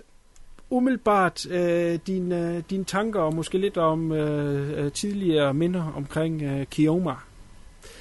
Jeg kan faktisk ikke huske, hvornår jeg først så men jeg tror, det har været med jer to. Eller i hvert fald med Kuno. Jeg mener, at vi tre har set den sammen en gang. Har vi ikke det? Uh, jeg har set. Jo, jeg har i hvert fald set den sammen med Kuno. Jo, jo, jeg mener også, du ja, var der. men det tror jeg også. og Det, det var første gang, jeg så den, og så har jeg ikke set den siden øh, øh, op til podcastet her. Og det er jo en, øh, en fantastisk western. Det kommer vi da ikke udenom. Hvis ikke en af de bedste, der findes, synes jeg, af den slags øh, spaghetti western i hvert fald. Den har jo, øh, ja, den har jo Franco Nero, som er den her ikoniske øh, type, han spiller i de her westernfilm, også i Django, som også er en suveræn film, og den har jo alt, hvad en, en western skal have. Den gør alle de rigtige ting, som en western øh, gør, den gør også nogle af de ting forkert, som nogle af mange af de westerns gjorde, men det kan vi jo komme ind på senere. Øhm, men udover det, så synes jeg, det er en virkelig øh, flot film. Flot, flot fotograferet, og jeg kan godt lide den sprog af slow motion heri. Det er godt. Øh, og soundtracket er også øh, til dels okay. Det bliver bare brugt en lille smule for meget, men øh, det er også en tendens, der har været nogle af de her sådan, uh, spaghetti western, synes jeg. Øh, men også Django gjorde også øh, meget brug af den samme øh, melodi mange gange. Men øh, udover det, der er nogle små ting, jeg synes, øh, der falder lidt ud, men ellers synes jeg, at det er en rigtig, rigtig, rigtig, rigtig, rigtig, rigtig, rigtig, rigtig, rigtig fed western. Jeg ved ikke helt. Jeg skal lige tænke mig om, om du har fortjent 10 spark i skridtet, fordi sagde du lige noget negativt om Django? Ja, der er jo mange små ting. Nu har vi jo set den sammen mange gange, og der er der mange ting, vi, vi sviner Der undervejs. er alarm med tavshed lige nu, Ja. flue. Jeg elsker alt omkring uh, Django, så det skal vi Selv, øh, selv den der scene der på, på 10 minutter med kisten. ja, Det er et mesterværk. Det er et mesterværk. Ja, vi, må, vende- vi må vende Django en anden gang. Det, der lige skal siges, det er, at uh, vi tre, vi mødes en gang om året og ser Django, og vi elsker Django mere end, uh, ja, End noget andet, ja. nærmest. Ja. Godt, jeg kaster ordet videre til C-Case med tanker og, og måske noget om, om tidligere erindringer omkring. Nej, det har du fortalt der. Du så den jo sammen også. Ja, men det altså, jeg også nævne, at aller, aller første gang jeg så den, der havde jeg nok været 12-13 år. Jeg havde ikke været ret stor. Nå, så du havde set den før? Ja, men øh, der så jeg så ikke, øh, havde jeg så ikke set det hele af den. Mm. Fordi det var jo dengang, hvor jeg mest så klassiske western, sådan noget, jeg var, jeg var stadigvæk lige kommet ind i, øh, i mit teenageår der jo, så, så jeg, har jo nu ikke helt lige øh, opdaget de gode film endnu, for, for at sige det mildt. Så jeg kan huske aller, aller første gang, hvor øh, jeg så noget Keoma, øh, ved at tænke lidt over det, der synes jeg, det var underligt. Fordi det var bare sådan en halvnøgen mand med langt hår, som bare rendte, bare rendte rundt. Og så var det en eller anden, der, en eller anden kvindestemme, der, der skreg, Keoma, hele tiden. Og jeg synes, det var så sært som øh, de der 11-12 år. Jeg tænkte, det var da underligt. Underligt. Og så er det jo så, øh, efter man øh, sådan er, øh, er, er vokset lidt til, både på den ene og den anden fasong, om man så må sige. øh, og, og man begynder sådan at opdage den lidt større filmverden, så øh, vil jeg jo så sige, at så øh, kan selv jeg se, at det her det er meget tæt på at være et mesterværk. Det er godt. Det er jeg glad for at høre. Ja, jeg har utrolig stor kærlighed til Koma, øh, meget lige de andre. Øh, jeg har også set den i min unge øh, år. Jeg tør ikke sige, hvor mange år siden det er, men det var før, der var noget, der hed widescreen i hvert fald. Jeg kan huske øh, nogle scener herfra, uden at kunne huske den som helhed, og i hvert fald slet ikke huske titlen. Øh, og det er meget omkring øh, Kioma, og så den her kvinde, som vi skal komme ind på senere, hvad, hvad der er med hende. Og øh, kan huske, at det var det her, hvor billederne de var presset sammen. Det der, hvor de er 10 meter høje. Øh, som var det sådan lidt skørt, og hun var sådan lidt spooky og sådan noget der. Så jeg har nok ikke været så gammel, da jeg så den. Øh, Kioma er anset som øh, den sidste af de store spaghetti westerns. Der kom stadigvæk spaghetti westerns efter øh, 76 på den her film fra, men det begyndte at ebbe ud der med kvaliteten, må man sige. Øh, det fik jo et stort boom øh, med øh, Sergio i midt-60'erne, og så er det de her små 10 år frem, hvor øh, det eksploderede med westernfilm. Men i Italien begyndte de jo så at få interesse i slutningen af 60'erne op igennem øh, 70'erne for Giallo og de her politifilm, der hedder Politioteschi. Så det trak lidt væk fra western, så at komme i 1976 med en western, som øh, ja, på den grad kommer på, øh, på dagsordenen, synes jeg er ret fantastisk, og, og taler til, øh, hvor god den er. De var jo mættet af hundredvis af westernfilm. Øh, jeg vil nævne tre ting, som, som gør den her film speciel, og, og er også det, der, der både bærer den, og det, man husker den, når man har set den. Og fluen var lige ganske kort forbi øh, øh, musikken, som er den ene del, jeg lige synes, vi skal vende og snakke om, for det er en meget vigtig del af den her film. Og så er det de øh, apokalyptiske, øh, religiøse undertoner, der er i filmen, som også øh, er lidt aparte fra den normale øh, spaghetti western. Og så øh, ganske kort lige omkring dens øh, visuelle stil, slow, brugen af slow motion og editing, som også er meget specielt. Men lad os prøve at starte med det her musik, som er øh, meget specielt. Vi har været forbi øh, i det afsnit, hvor vi havde øh, aparte soundtracks, der havde jeg et nummer med fra, øh, fra Keoma, har titelnummeret. der kommer, når øh, vi er færdige her med udsendelsen, så kommer der lige en bit af, øh, af slutmusikken øh, fra Kioma, så der, der kan man høre lige, hvad, hvad det er for noget, vi snakker om. Øh, Mhm. Derudover så er der også noget banjo-musik med, CK. Der må du lige komme på banen. Er det god banjo, der er her i? Woohoo! Ja, det er okay. Det er okay. Ja, Jordan spiller en god banjo. Ja, det må man sige. Hvad er det for en banjo? Du er jo kondisør, du må jo kunne navnene på dem. Øh, en, øh, en, en, en, en OK banjo. En med En streng. OK banjo, nå, det Ja. mærke kender jeg godt nok ikke. En A- OK. AK. en AK banjo. VK. VK banjo. VK banjo. Det, der er så specielt ved uh, musikken i den her film, det er, at eller jeg vil sige, der er to ting, der er specielt ved det. Det ene, det er selve lyden af musikken og sang nok øh, i særdeleshed, men også måden, de bruger det på. Fordi efterhånden, som vi kommer ind i filmen, og Kioma han gennemgår forskellige øh, ja, ting og, og, og møder nye mennesker og, og nye dramaer opstår, øh, så er der det her musik, hvor der er sang på, og i sangteksterne, der gennemgår de faktisk, hvad der er sket frem til det punkt. Så det kan være, at han står i en eller anden situation, hvor han er i en uh, Mexican standoff, øh, så bliver der sunget, nu står du på gaden og skal til at være i 20 dage. Altså, det er meget firkantet det her, men, men groft sagt er det det, der er. Øh, så den, den ligesom bliver fortalt i øh, musisk også, øh, via sangen, via sangteksterne, bliver det fortalt oveni. Og det er måske det, fluen blandt andet refererer til, det er, at man får så også tæsket ting ind mange gange. Ja. Øhm, men det er ligesom en del af den anden del af det, det er, at der er en kvinde og en mand, der synger, og kvinden synger, ja, det er som man kan lide den stil, eller ej, men meget smuk, øh, skøn sang. Og så manden stemme er så dyb, så mørk, så helt nede i kulkælderen, at det er en, en, en billigmands øh, Leonard Cohen på et helt overdrevet niveau, som også fortæller øh, handlingen her igennem, og det er helt klart en smagssag, om man kan lide det eller ej. Jeg elsker det ud over alle grænser, jeg synes det er super fedt, jeg elsker det Jeg soundtrack, fik helt, men jeg øh, kan måske godt se, hvorfor man synes det er for meget. Kom ind med Jeg jeres tanker. jamen, jeg fik helt sådan en Nick Cave-agtig følelse over, når, når man hører ham. Sådan lidt på det niveau, der synes jeg. Jeg synes, det er rigtig fedt. Jeg synes, det fungerer godt. Kontrast til den anden analyse, øh, som du sagde, skønsang, og så den der nærmest ikke sang, det var bare nærmest en mand, der øh, øh, snakker helt Han growler jo nærmest. Ja, næsten growl. så jeg synes, det fungerer godt i kontrast til hinanden. Øh, det er helt specielt. Øh, man, skal, man, skal, man skal høre det, før man lige forstår, hvad vi sidder og snakker om. Jamen det er også det. Altså for mig er det sådan lidt en, en, en, en, en folksong. Altså Mhm. det er så meget tæt på sådan troubadour-musik. Altså det der med, hvor at, at sangen ligesom, øh, når man ser på hele den der øh, troubadour øh, skalletradition med, at du fortæller historien ved hjælp af din, din lut i det her tilfælde. Ja. Øh, stemmerne, og jeg synes, det, det fungerer rigtig, rigtig godt, at den her så lidt øh, old school måde at gøre det på. Bliver det brugt for meget? Altså, det, nu kan jeg jo lide det, så, så nej, det synes jeg jo ikke, men jeg kan da godt forstå, hvis man ikke kan lide det, så bliver den her film et helvede at sidde igennem. Altså, hvis man ikke kan lide den der sådan lidt uh, operette-agtige stemme, hun har, så, så kan den her film godt virke lang. Ja. Der er jo en anden film, som øh, kom året efter, som prøver lidt at, at stjæle vinden af den her øh, lydside, nemlig den, der hedder Manaya, Man Called Blade, ja. som for øvrigt er en frygtelig film, men øh, den ved jeg, vi alle sammen har set. Ja. Uh, øh, den, den prøver jo også lidt at, at bruge det her øh, øh, ja, resume-sang, og, og, og med den dybe stemme. Øh, der synes jeg slet ikke, det fungerer i, men det er generelt også bare en film, der er stinkende elendig. Ja. Ja. En stor varm Ja. ja. tød. Forfærdelig film. Ja. Jo, men musikken jo helt sikkert, det er, det er specielt, og det, men det fungerer. Øh, det gør det faktisk. Øh, jeg kan huske første gang, jeg så den, der var jeg sådan en lille smule sådan, ah, irriteret over men her i går, da jeg så den, så der var jeg faktisk over det punkt der. Så.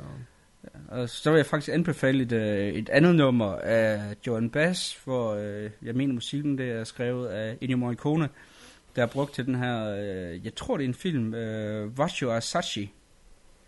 Øh, der har, den har øh, lidt det, det samme sådan øh, følelse som, som den her sang, Mm. hvor den øh, er baseret på de her to øh, politiske fanger i Italien, hvor at det så øh, teksten består af øh, oplæsning af deres, øh, deres breve, Okay. og jeg har den der rigtig sådan Mondiocone øh, feel. Øh, hvis man kan lide sangen her, så er det i hvert fald helt klart også et nummer, der, er- der er værd at tjekke ud. Så er der en anden ting, som øh, man må jo sige, den her film, den øh, er for det første kraftigt anderledes, men desuden også meget mystisk og noget, man kan analysere godt på. Det er den her lidt øh, apokalyptiske og religiøse undertone, den har. Filmen starter med, at man ser Keoma komme tilbage til byen, øh, og der rider han forbi den her øh, kvinde, som er, er gammel, øh, gråt, hvidt hår, beskidt i hele hovedet. Og hun, øh, de kender tydeligvis hinanden, og de har noget samtale omkring, hvorfor han vender tilbage til byen, og om han ikke er træt af at slå ihjel og sådan noget der. Og samtidig ligger hun også op til, at øh, hun er skyld i, øh, at hans mor døde, da han var en lille dreng og boede i den her indianerlandsby. Øh, og, og det er ligesom det, der satte hans skæbne i gang til, hvor han er nu, hvor faren så kommer. Faren er jo en, en, en hvid mand, som bor i den her øh, by, hvor det hele foregår. Og han har så taget indianerdrengen her med hjem. Jamen, man må gå ud fra, at han er far til barn. Øh, og bo sammen med, med de tre brødre, som, øh, som hader ham, fordi han er halv indianer. Men, men øh, der bliver jo lagt op til, at hun har en vis magt, og hun dukker jo så op øh, løbende igennem filmen, og hver gang man ser hende, så er det altid i sådan lidt aparte øh, omgivelser. Altså selvom han er inde i byen, så kan, øh, hvis man ser hende, så er det som om, at byen den er ved at brænde, eller øh, falde færdig, og lyn og torden og sådan Der er specielt øh, aura omkring hende, når hun er på. Hvad er, øh, hvad er hendes rolle? For mig, der bliver hun jo en, en blanding af, af sådan en, en Shakespeare-karakter. Altså, hun kommer til at minde mig lidt om, øh, om de her hekse her i Macbeth, der ligesom øh, fortæller øh, historien. Og der er jo også ligesom det der throwback til sådan noget som det græske teater. Nu glemte jeg helt at, at sige, at at øh, der med, med sang, det kan også godt give hændel, øh, påmindelser tilbage til det græske teater, hvor du også havde kor, der hele tiden forklarede, hvad der skete øh, på scenen. Men det er også det med, at hun bliver også sådan lidt skæbneagtig. Altså jeg tolker den også lidt som værende skæbne, fordi det, man kan jo diskutere, om hun faktisk er til stede i, øh, i historien, eller om hun mere eller mindre bare er en, en manifestation af, af, hvad han ser. Altså der er jo for eksempel, hun, hun får jo nogle, nogle former for, for, for magiske evner. Ah, undskyld, lige to sekunder. Mit, mit ben, det, det sov lige. Sorry. hvor at øh, i starten, der hvor du, hvor du ser hende, hvor at kamera klipper ind, fantastisk klipning, hvor at øh, klipper ind på hendes ansigt, og så zoomer det ud, og så er det så, at øh, du ser øh, øh, den her landsby, der blev massakreret, og ser du kameraet stille og roligt zoomer ind på hende igen, og så zoomer den ud, og så er hun så sammen med Keoma, så hun, hun får en eller anden form for øh, øh, metafysisk betydning, hvis I forstår, hvor jeg vil hen. Det gør vi. Ja. Fluen, hvad er din... Øh... Jamen, jeg havde sådan, jamen, jeg ved sgu ikke helt, hvad, hvor jeg skulle placere hende henne.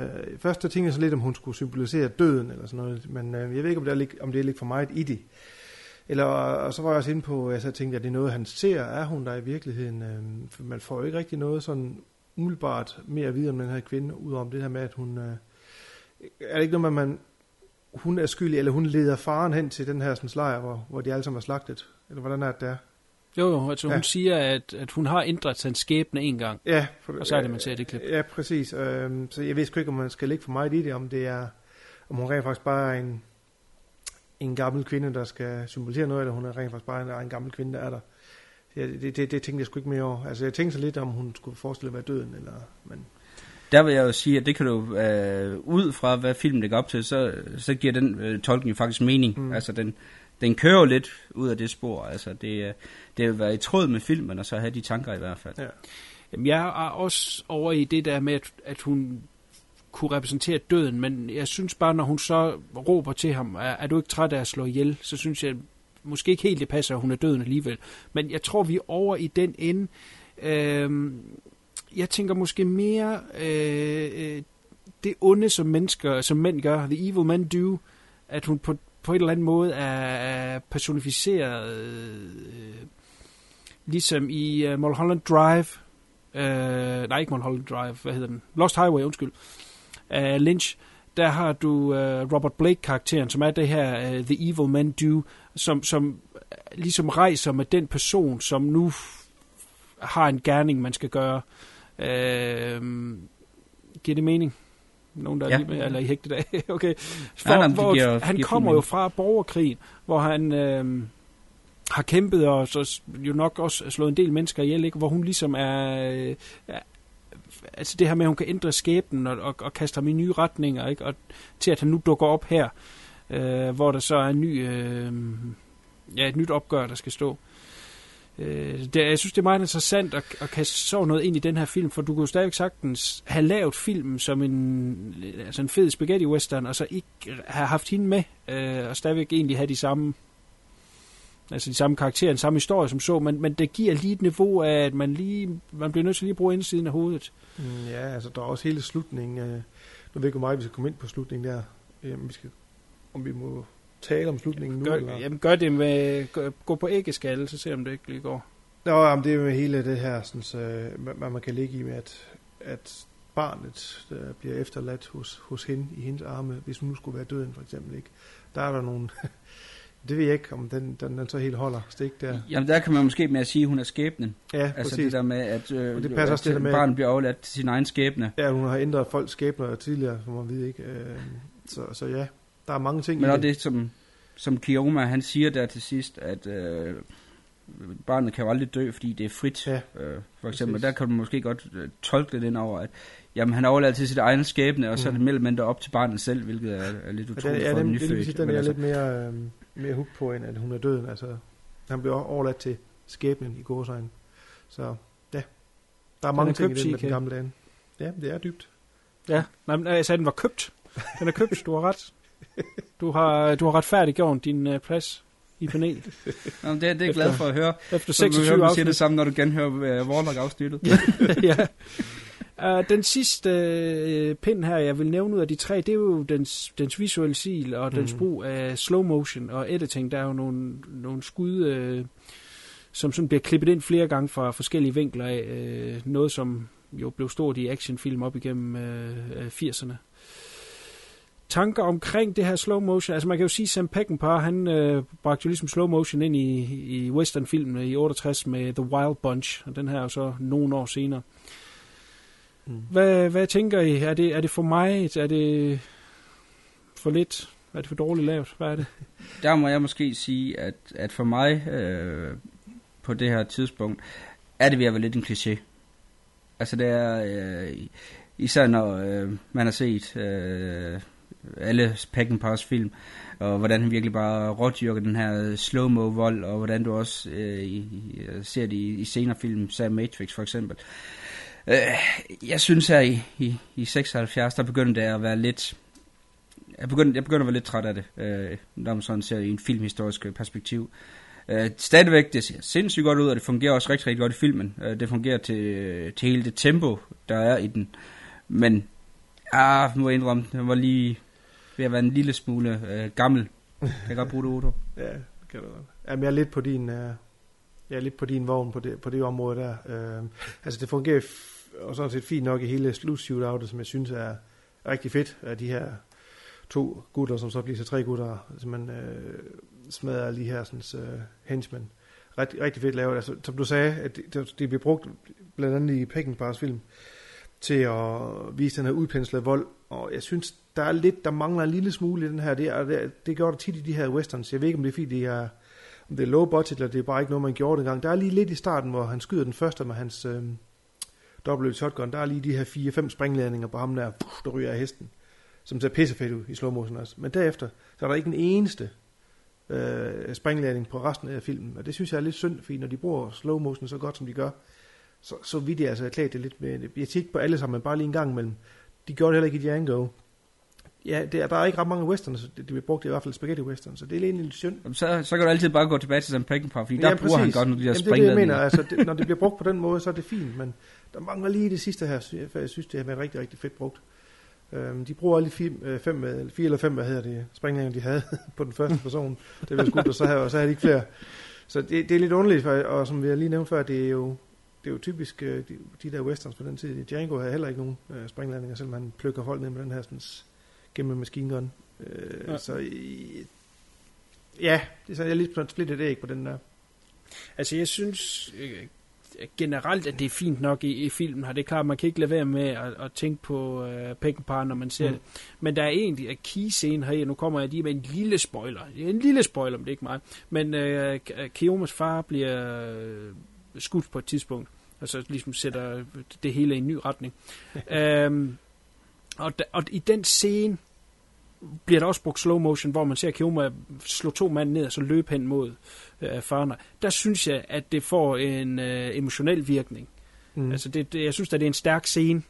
Det er det også. Øh, Især man kan se de to, han har slået bagved, altså man, de er stadigvæk i fokus, man kan se Ja, de er stadigvæk ved at falde, og de er, mens han løber. Fald, Ja. ja. og det er pisse fedt så sammen. Øh, men faren han bliver skudt en trilliard gange igen, og der er heller ikke noget blod. Der er ikke eller noget ingen skud, og, og ham Jaws, øh, næren der i, han bliver også skudt øh, 10.000 gange i brystet, og vender sig om mod kameraet, og der er ingenting. Altså, det er, der var sådan lidt, det sgu for, det sgu for sjusket, det synes jeg. Ja, det er det lidt.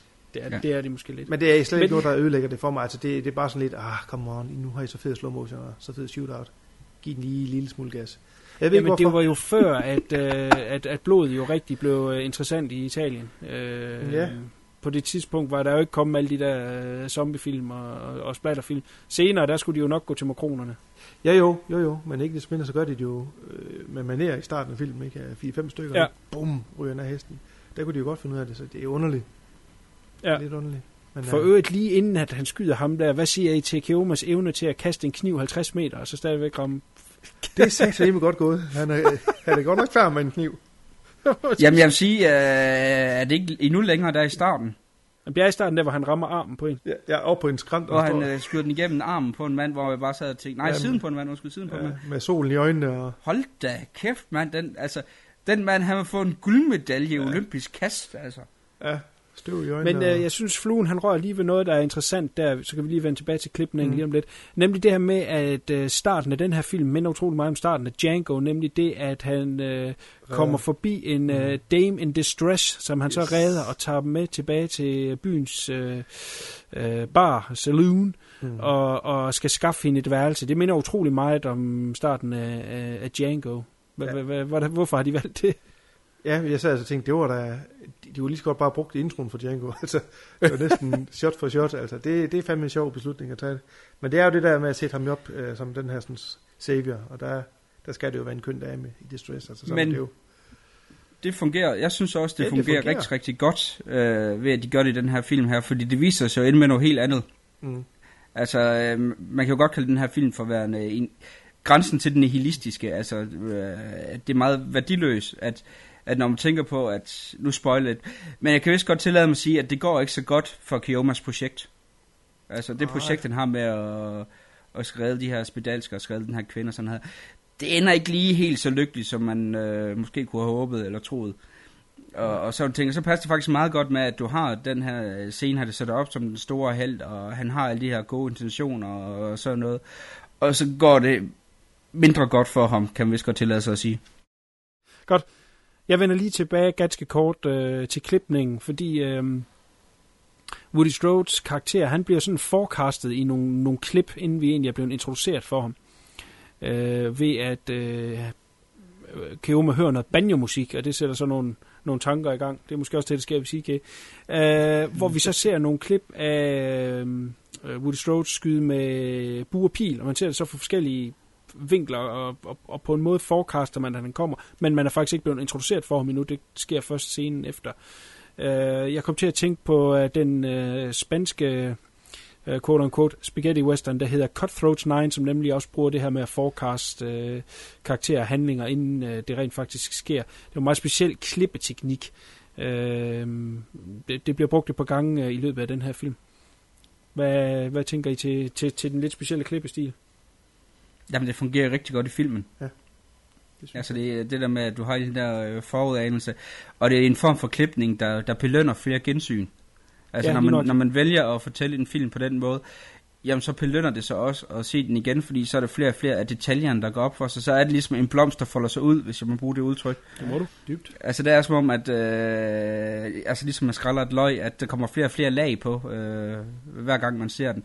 Og, og, det er jo det, den fordel, øh, sådan en klipning har, det er det der med, jamen, gensynens glæde bliver lidt større, fordi du får noget mere ud af det hver gang.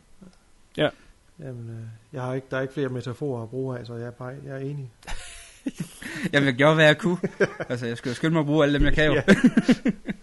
Ej, men jeg vil give, øh, jeg vil give CK ret, at sådan nogle film, som, som gør, at man kan, man for det første kan se dem flere gange, og, og, og i hvert fald når man ser den her anden gang eller tredje gang, jamen, så er der pludselig nogle ting, som, men, åh oh, ja, okay, det giver mening på den måde. Det giver sådan, altså en, nu kommer jeg med en, ny, en lidt mere dybde til filmen, mm. øh, som måske lige flyver over hovedet øh, på en første gang, og øh, øh, især den der øh, Cutthroat 9, som jeg også på det kraftigste vil anbefale, den bruger det i en ekstrem grad. Faktisk første gang man ser den, kan man godt lige være hægtet lidt af, hvad fanden er det, den ved, hvad, hvad nu det her, hvad er det for en handling midt i det her, hvorfor, hvorfor skal jeg pludselig introduceres for det her, mm. helt ny location, nye mennesker. Men når man ser den anden gang, så er det simpelthen ren nydelse. Det, det er en rigtig fin film øh, i studie i, hvordan man kan bruge øh, klipning på, på den her forecasting med. Ja. Den får også en uh, anbefaling for mig af Cutthroat 9. Ja. Uh, den er uh, helt klart værd at se, hvis man kan finde en ko- ordentlig kopi af den. Det bliver svært. Jeg er glad for den kopi, jeg har fået Kuno i hvert fald. Ja, den du sige. Ja. Så var det ikke noget... Uh, undskyld, det skal vi ikke snakke om videre. Kuno, uh, tilbage til Kioma- Kioma. Ja, du skulle til at spørge, om der ikke var noget med en f- genindspilning af Cutthroat 9. Nej. Nå, okay, men det var skal der rygter om på Vi skal ikke komme ind på. Mads Mikkelsen lige nu. Ja, med Mads Mikkelsen, ja, men den er screenlagt igen. Jeg synes også lige, vi skal prøve at lige, lige bare i et øjeblik dvæle lidt ved det her. Så nu har vi snakket meget om symbolikken og sådan noget. øhm, Også hele den her sådan, øh, religiøse, øh, eller ikke, jeg vil ikke sige svage undertoner, jeg synes faktisk, at de er meget stærke toner, der er i. Øh, alt det her med, med pesten og øh, Kioma der, som jeg ser symboliserer sådan en frelser, sådan lidt en Jesus-type der med samme hår og, øh, jamen altså sådan øh, langhåret, og, ja, og han bliver også korsfæstet på et tidspunkt, ikke? Han kommer op på det her hjul og hænge, Ja. som, øh, som Jesus gjorde øh, for sine sønner der, så øh, den har helt sikkert nogle, øh, nogle bibelske undertoner. Hvad siger du til det? Jamen, det øh, har du fuldstændig ret i. Øh, en dag i, i et niveau, jeg ikke lige havde tænkt, nemlig i forhold til hans udseende. Ja, der, Men der det er total men det er faktisk rigtigt. Han har det lange hår og, og fuldskægget. Det kan være, at jeg lige skal fortælle, for nu var vi lige strejfe det der med, at der er noget, noget sygdom, som, som byen her frygter. Det er... Øh, Øh, det er vel pest, de har fået, Ja, er det ikke det det, nu kan jeg huske? Jo, ja. det er pest, de har fået. Og så øh, bliver de øh, syge og inficerede, de bliver jagtet ud af byen, og så ud i sådan øh, en grusgrav, eller hvad fanden man Det skal er, sige. faktisk, er det en mine, tror jeg, hvor de er det en mine? Okay. enten bliver skudt, eller bliver sat til at mine efter guld eller sølv, eller hvad fanden det nu er. Ja, de skal i hvert fald ud for byen, hvor, hvor de øh, ikke er, er til far for de andre. Og det er så her, at øh, Kioma i starten øh, redder øh, films øh, kvindelige øh, hovedperson og tager hende med øh, tilbage ind til byen. Mm. Er det egentlig ikke... Hvor, hvorfra ved han, at hun ikke er syg? Ja, altså udover at man ikke kan se det på hende, altså hun ikke har sår som alle andre, så går jeg bare ud fra, at det er det, han tænker, okay, hun ser, hun er en, hun er en lækker pricker, jeg lige skal have med til byen. Ja. ja. øh, det, ved jeg heller ikke, altså de andre jo portrætteret som øh, har sår og sådan noget, så hun ser der... Ja, men hun kunne være i et tidligt stadie. Jeg tænker på, han kunne hurtigt udrydde resten af byen ved at tage en syg med ind i... Ja, det er jo det, øh, men det tror jeg ikke, han tænker så, så langt over. Nej, han er jo også en mand som en tornado. Men der, er- jamen, der var en del, del også med, med selve historien og scriptet. Det har vi heller ikke været forbi, at det var jo et, øh, en rodebutik uden lige. Øh, det første script, de skulle skyde efter, det blev jo smidt i skraldespanden, og, og folk de skrev deres egen linjer og sådan noget, dialog, inden de optog scenerne og sådan noget. Så der har jo været en masse tumult omkring øh, historie og personerne, så det kan da godt være, der har været lidt den der, det ved jeg ikke. Ja, men det er jo... Ja, øhm, jeg ved ikke, hvor meget af det, der er rigtigt. Det er egentlig derfor, Mm. jeg ikke selv vil bringe det på banen, fordi altså, den fremstår som en helhed nu, så kan vi snakke om, at der er nogle ting der, som halter lidt, og kunne de have gjort det bedre og alt sådan noget der, men, men stadigvæk, øh, så, så synes jeg jo, den står som en helhed i dag, og, Enig. og, og når man har prøvet at arbejde lidt med, med mediet, så vil jeg sige, det er fandme svært øh, fem minutter før at smide manuskriptet i skraldespanden, så stadigvæk rent faktisk få noget. Ja, der var, jeg var bare ude og research lidt på det, og der er rigtig, rigtig mange, der nævner det her med, at Jamen, den det er er rigtigt. improviseret film. Og, altså, det, som du Ja. ja. siger, det, det, så er det sæt godt ramt, øh, må sige. Ja, det er det. Så hvor meget er det, der reelt er rigtigt, eller om det er bare en portion af manuskriptet, der ja. er blevet droppet. Jeg vil sige, det er ret fersk, og så komme på den her sidehistorie med, hvad vi så endte med at blive enige om var skæbnen, mm. og, og bringe så noget ind, når man nærmest skyder fra hoften af øh, ja. med kameraet, altså, så synes jeg sat med, det er en øh, ret flot øh, opgave, han har lavet der, øh, Castellari. Mm. Især set i lyset af, at han er egentlig ikke er en ret god instruktør, og hans resterende øh, filmografi ja. er under par, vil jeg sige. Ja, det er rigtigt. Det kan man lægge hvad man vil. Om der er noget i det, det ved jeg ikke, men Nej. af det skulle være kommet fra noget, noget commentary på en eller anden udgave, så jeg ved sgu ikke, om, uh, om det er noget, man skal prøve at, at se, om man kan finde frem til senere på et andet tidspunkt. Fordi der Ja, altså jeg har, øh, jeg har den danske DVD der for Another Ja. World Entertainment. Den kan man altså få til billige penge, så øh, hvis man ikke har set den, så skal man løbe ud og købe den. Ja. Øh, der er ikke commentary på, men der er noget interview med ham, øh, Castellari. Ja, findes, jeg tror, det er Blu-ray-versionen, og der rent faktisk måske findes noget øh, commentary under filmen med Ja. ja. ham på, så, så det kan er være, det Blue Underground? Er lige ved at tro det, ja. Ja, okay. Uh, nice. Men en anden ting, der også er fedt ved filmen, er, at den rent faktisk er, at den er skudt af de, øh, på engelsk, at de snakker engelsk, og den er ikke eftersynkroniseret. Ja. Jo, det er den, men den er eftersynkroniseret på det samme sprog. Og det kan man Jamen se det er det de her med, at man brugte italienske skuespillere, som så skulle agere ja. og tale engelsk. Det vil sige, de har stået og snakket det med ekstrem Mm. øh, italiensk accent, og øh, at det har sikkert lydet af helvede til, men til gengæld så har mundbevægelserne været nogenlunde. Ja, præcis, og det, det kan ses i den her. Ja, og så selvfølgelig Neo, han, hans egen stemme bliver brugt. Ja. Det er jo noget, der har pint ham i mange år, er jo, at den øh, engelske udgave af Django. Django. Og det, jeg vil lige, det er jo altså den originale Django, vi snakker om. Vi snakker ikke om den skole TIS, som QT han lavede her for øh, to år siden. Det er den originale Django. Øhm, at øh, der skiftede de hans stemme ud med en. Altså nu har vi jo vendt os til den stemme. Jeg synes mm. jo egentlig, det er en sej nok stemme. Men når første gang man ser den, tænker man nok lige, det var lige lovlig lys en stemme. Ja. Ikke, så, ikke så sej en stemme som... Uh, han Nej, det er ikke sådan, man tænker, hold kæft, det er en sej stemme, han har. Det er sådan lidt en, en lys stemme. Ja. Og, og det har altid pint ham, at, Ja. at de brugte den stemme. Så det er nok noget, der har været vigtigt for ham, at det skulle være hans egen stemme. Der. Og han snakker også fint nok engelsk. Man Ja, kan ja, så sige, at han er det den eneste, der har italiensk accent. Som halvblods indianer. Men ja, øh, det, er sådan, det, det skal man ikke tænke over. det kan man ikke tænke over, nej. Ja, men jeg tror, øh, jeg tror, vi har vendt i hvert fald de ting, jeg synes, der var, der var værd at nævne om, omkring Kioma. Jamen, helt sikkert. Og- Øh, om vi skal vende tilbage til øh, Django en anden god gang, det er jo en film, som vi øh, som sagt dyrker os tre, øh, og har gjort i, i flere år. Og, eller i hvert fald vi to har jo, ja, det er jo mange år siden, vi begyndte at nærmest religiøst dyrke Django. Ja. Øh, hvis du skal se de to, øh, det er jo retfærdigt at spørge om det her, det ved jeg Ja, godt. det er det. Og, men alligevel skulle man, skulle man sætte dem i, i, i et, øh, hver deres ringhjørne. Hvad, hvad, hvad er bedst? Hvad, hvad, kan, hvad kan mest? Ja, det ved jeg sgu ikke. Altså, jeg synes, jeg synes Django er, er mere mørk og, og dyster. Det skal den have. Øhm, men jeg synes, den tekniske del af, af Kioma, i hvert fald øh, af hele fotograferingen i 235, og, og også den sted, brug af slow motion der, til dels også skuespil, der vil jeg sige, lige en tak højere i, i Kioma, end den er i Django. Men jeg, det, jeg vil ikke sige, at der er nogen vinder. Det, de har begge to en, en plads i mit, i mit hjerte. Så det, det Ja. er nok et tie, men de har hver deres øh, svagheder og hvad hedder det, fordel, eller styrker hedder det jo.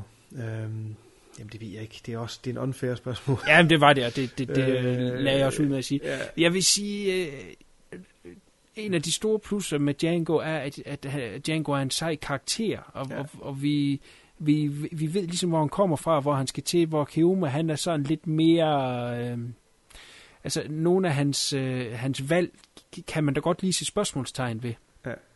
Øh, selvom at det er alt sammen i nobel øje med, ikke? Men øh, altså, der er nogle ting der, hvad, hvad er det, der driver ham til at gøre de her ting? Øh, Ja, det kan så være, det er den her kvinde, som er skæbnen, Mm. mm. øh, som gør, at vi ikke så meget kommer ind på ham, og det synes jeg er et kæmpe plus i, i Django. Ja, helt sikkert. Der ved man, Øh, hvad han vil. Ja, nemlig, og, og, og, og de fejl, som Django-filmen har, ser jeg igennem med, fordi jeg synes, han er så sej en karakter, øh, Django. Øh, Altså alle, altså alle dem, der lytter med, som har set Django, ved, hvad, altså bare den scene i, i baren, ikke, hvor han på to sekunder skyder, jeg ved ikke, hvor mange det er, over skuldrene, og, og altså det er jo virkelig, der, der viser han sin, sin sejhed, Django. Ja. Og der synes jeg også, at den mangler han en lille smule, at han er hurtig, Kioma på aftrækkeren, men han har mangler lidt, vi mangler i hvert fald som tilskuer den her, sådan, øh, hvorfor er det, han, han er der, og hvorfor er det, han gør det, han gør. Men til gengæld så har du også ret i det med, at den er, altså den har lige det tekniske med sig, men der er jo så, den er jo så også øh, lavet øh, 10 år senere, så øh, teknikken og, og, og ja, pengene er jo også mere i det end en, en lille low budget øh, øh, film fra, fra 66. Ja, godt. Jamen, øh, vi har vel været okay forbi øh, Kioma her. Vi mistede lige CK undervejs, fordi han skulle øh, på øh, arbejde og øh, spænde sin banjo. Ja. Men øh, vi kom da fint nok forbi den, og kan vel begge to godt give et recommend. Ja, helt sikkert, helt sikkert. Det er jo en af de bedste spaghetti westerns, så den skal jo ses, uanset hvad. Det er der ingen tvivl om. Uh, inden vi går til sådan de normale afsluttende ting, uh, da, da vi var under uh, C-tid sidst, inden du kom på, der nævnte jeg jo den her film, der hed Hazmat, som, jeg vil ikke sige, du anbefalede den, men du, uh, du gjorde lige opmærksom på den. Har du ja. selv fået den set? Nej. Nå, lad være med det. Ja, det tænker jeg nok. Dit bastard. Den, den skal jeg nok lade ligge. Ja, do that. Hvad, er der andet, du lige vil nævne, som du har set? Der, Nej, jeg noget tror faktisk ikke... Uh... Jeg tror faktisk ikke på stående fod, der har været noget som umiddelbart. Jeg har ikke uh, haft en skid tid, så Nej, det kommer næste det, det var også lidt øh, et bagholdsangreb at spørge dig nu. Jo, jo, jo, jo, jo, for satan da. Nå. Jo, ja, jo, jo, jo, Fargo-serien, der, som du... Nå, ja, ja, for endelig. helvede, mand. Uha. Det, jamen, det er, det er du ret i, at det er jo virkelig... Øh, den ligger jo virkelig godt op af, af stilen og, og stemningen fra, fra filmen. Ja. Så, altså, interessante karakterer, og de har fået dialog, hvad her det, deres accent, alt det der med de her små skæve ting, når de siger, når de snakker. Altså, det virkelig øh, ramplet, så den er helt sikkert en, jeg skal øh, følge med i resten af, af tiden. Ja, helt sikkert. Det er spændende, hvor den tager hen. Vil du give mig lidt ret i, at øh, den første er 100% konsk, men øh, øh, afsnit 2, der begynder den, og, og faktisk også 3, der begynder den at bevæge sig lidt over i en, sådan lidt en Twin Peaks forhold til karakterer, lidt skæve karakterer og sådan noget. Måske også, også musikmæssigt, der, der bliver den sådan en lille smule lidt mere sådan uh, aparte i dens musik, ja, som, som Ja. lidt minder lidt om uh, som noget, man kunne høre i Twin Peaks, så det er måske ret i. Den bevæger sig i hvert fald i, i lidt anden retning, og det er spændende at se, hvor fanden at den er. Ja, hvor den, den den, ender den, altså Billy Bob Thornton er jo, hold kæft, han er simpelthen suveræn i sig. Ja, det er han virkelig. Hold kæft, han er, altså det er virkelig the show stealer i den her. Ja, det er han. Det er også en lækker haircut, han har. Hvis jeg havde hår, så ville jeg have det. Grydefrit. ja. ja, så også Freeman, han er jo også øh, den her sådan, øh, bitte forsigtige, øh, usikre ja. person, at, at, at, han er også godt castet, må man sige. Det er de alle sammen. Ja, det synes jeg, synes, alle er gode. Jeg synes, det er fuldstændig vild med hende, øh, politikvinden der. Hun er simpelthen så, så sød og så ærlig, og så altså sådan, hun er rigtig, det er man skal sige. Det er svært at sætte ord på. Ja, men det er, hun virker som en Ja. rigtig person. Ja, præcis. Ja, det bliver sgu Så spændende at se. Det bliver spændende at se, hvor den, den, øh, øh, hvor hen er, ja. Ja, godt. Jamen, øh, jeg vil jo bare igen øh, anbefale, som jeg gør hver gang, øh, give lidt feedback på de film, vi har set. Er der nogle af de øh, teorier, vi har haft, der er helt ude i hampen eller lignende, så øh, knyt lige en kommentar til, øh, til linket ind på øh, Facebook på, når det er pågældende øh, afsnit.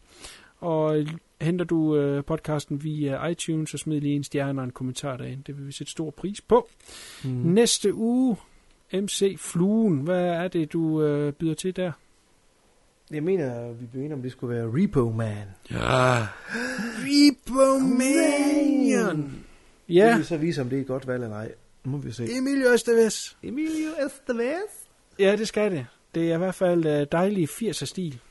Ja. Som, øh, da det var allerpedst. Det kan vi jo lige her på Carsten. Vi kan lige 80'er film. Ja. Det er altid det sikre årti at gå tilbage til. Ja, når alt andet fejler, så ved man sgu, øh, så finder finder man gode film i 80'erne. ja, helt sikkert. Ej, det skal nok blive super. Der er i hvert fald øh, også mange ting, man kan sidde og diskutere øh, i forhold til den. Ja. Godt, jamen øh, så vil jeg da øh, bare sige tak for i dag. Jeg siger også lige tak på CK's vegne, og han vil helt sikkert anbefale øh, Keoma over Warlock. Det er jeg helt sikker på, det må jeg gerne sige for. Nu fik jeg desværre ikke selv set Warlock øh, til, til Carsten her, så kunne jeg lige give mit Øh, besøg. ej, hop den over. Nå, det er noget tis, eller hvad? Øh, øh, eller... Jeg kan høre Carsten. Ja, det, jeg du, du kan høre Karsten. Ja. Det Godt. Yes, super. Uh, sig pænt farvel. Kan I have det rigtig godt derude? Hej, hej, hej. You're searching just for a cure, and you go from town to town to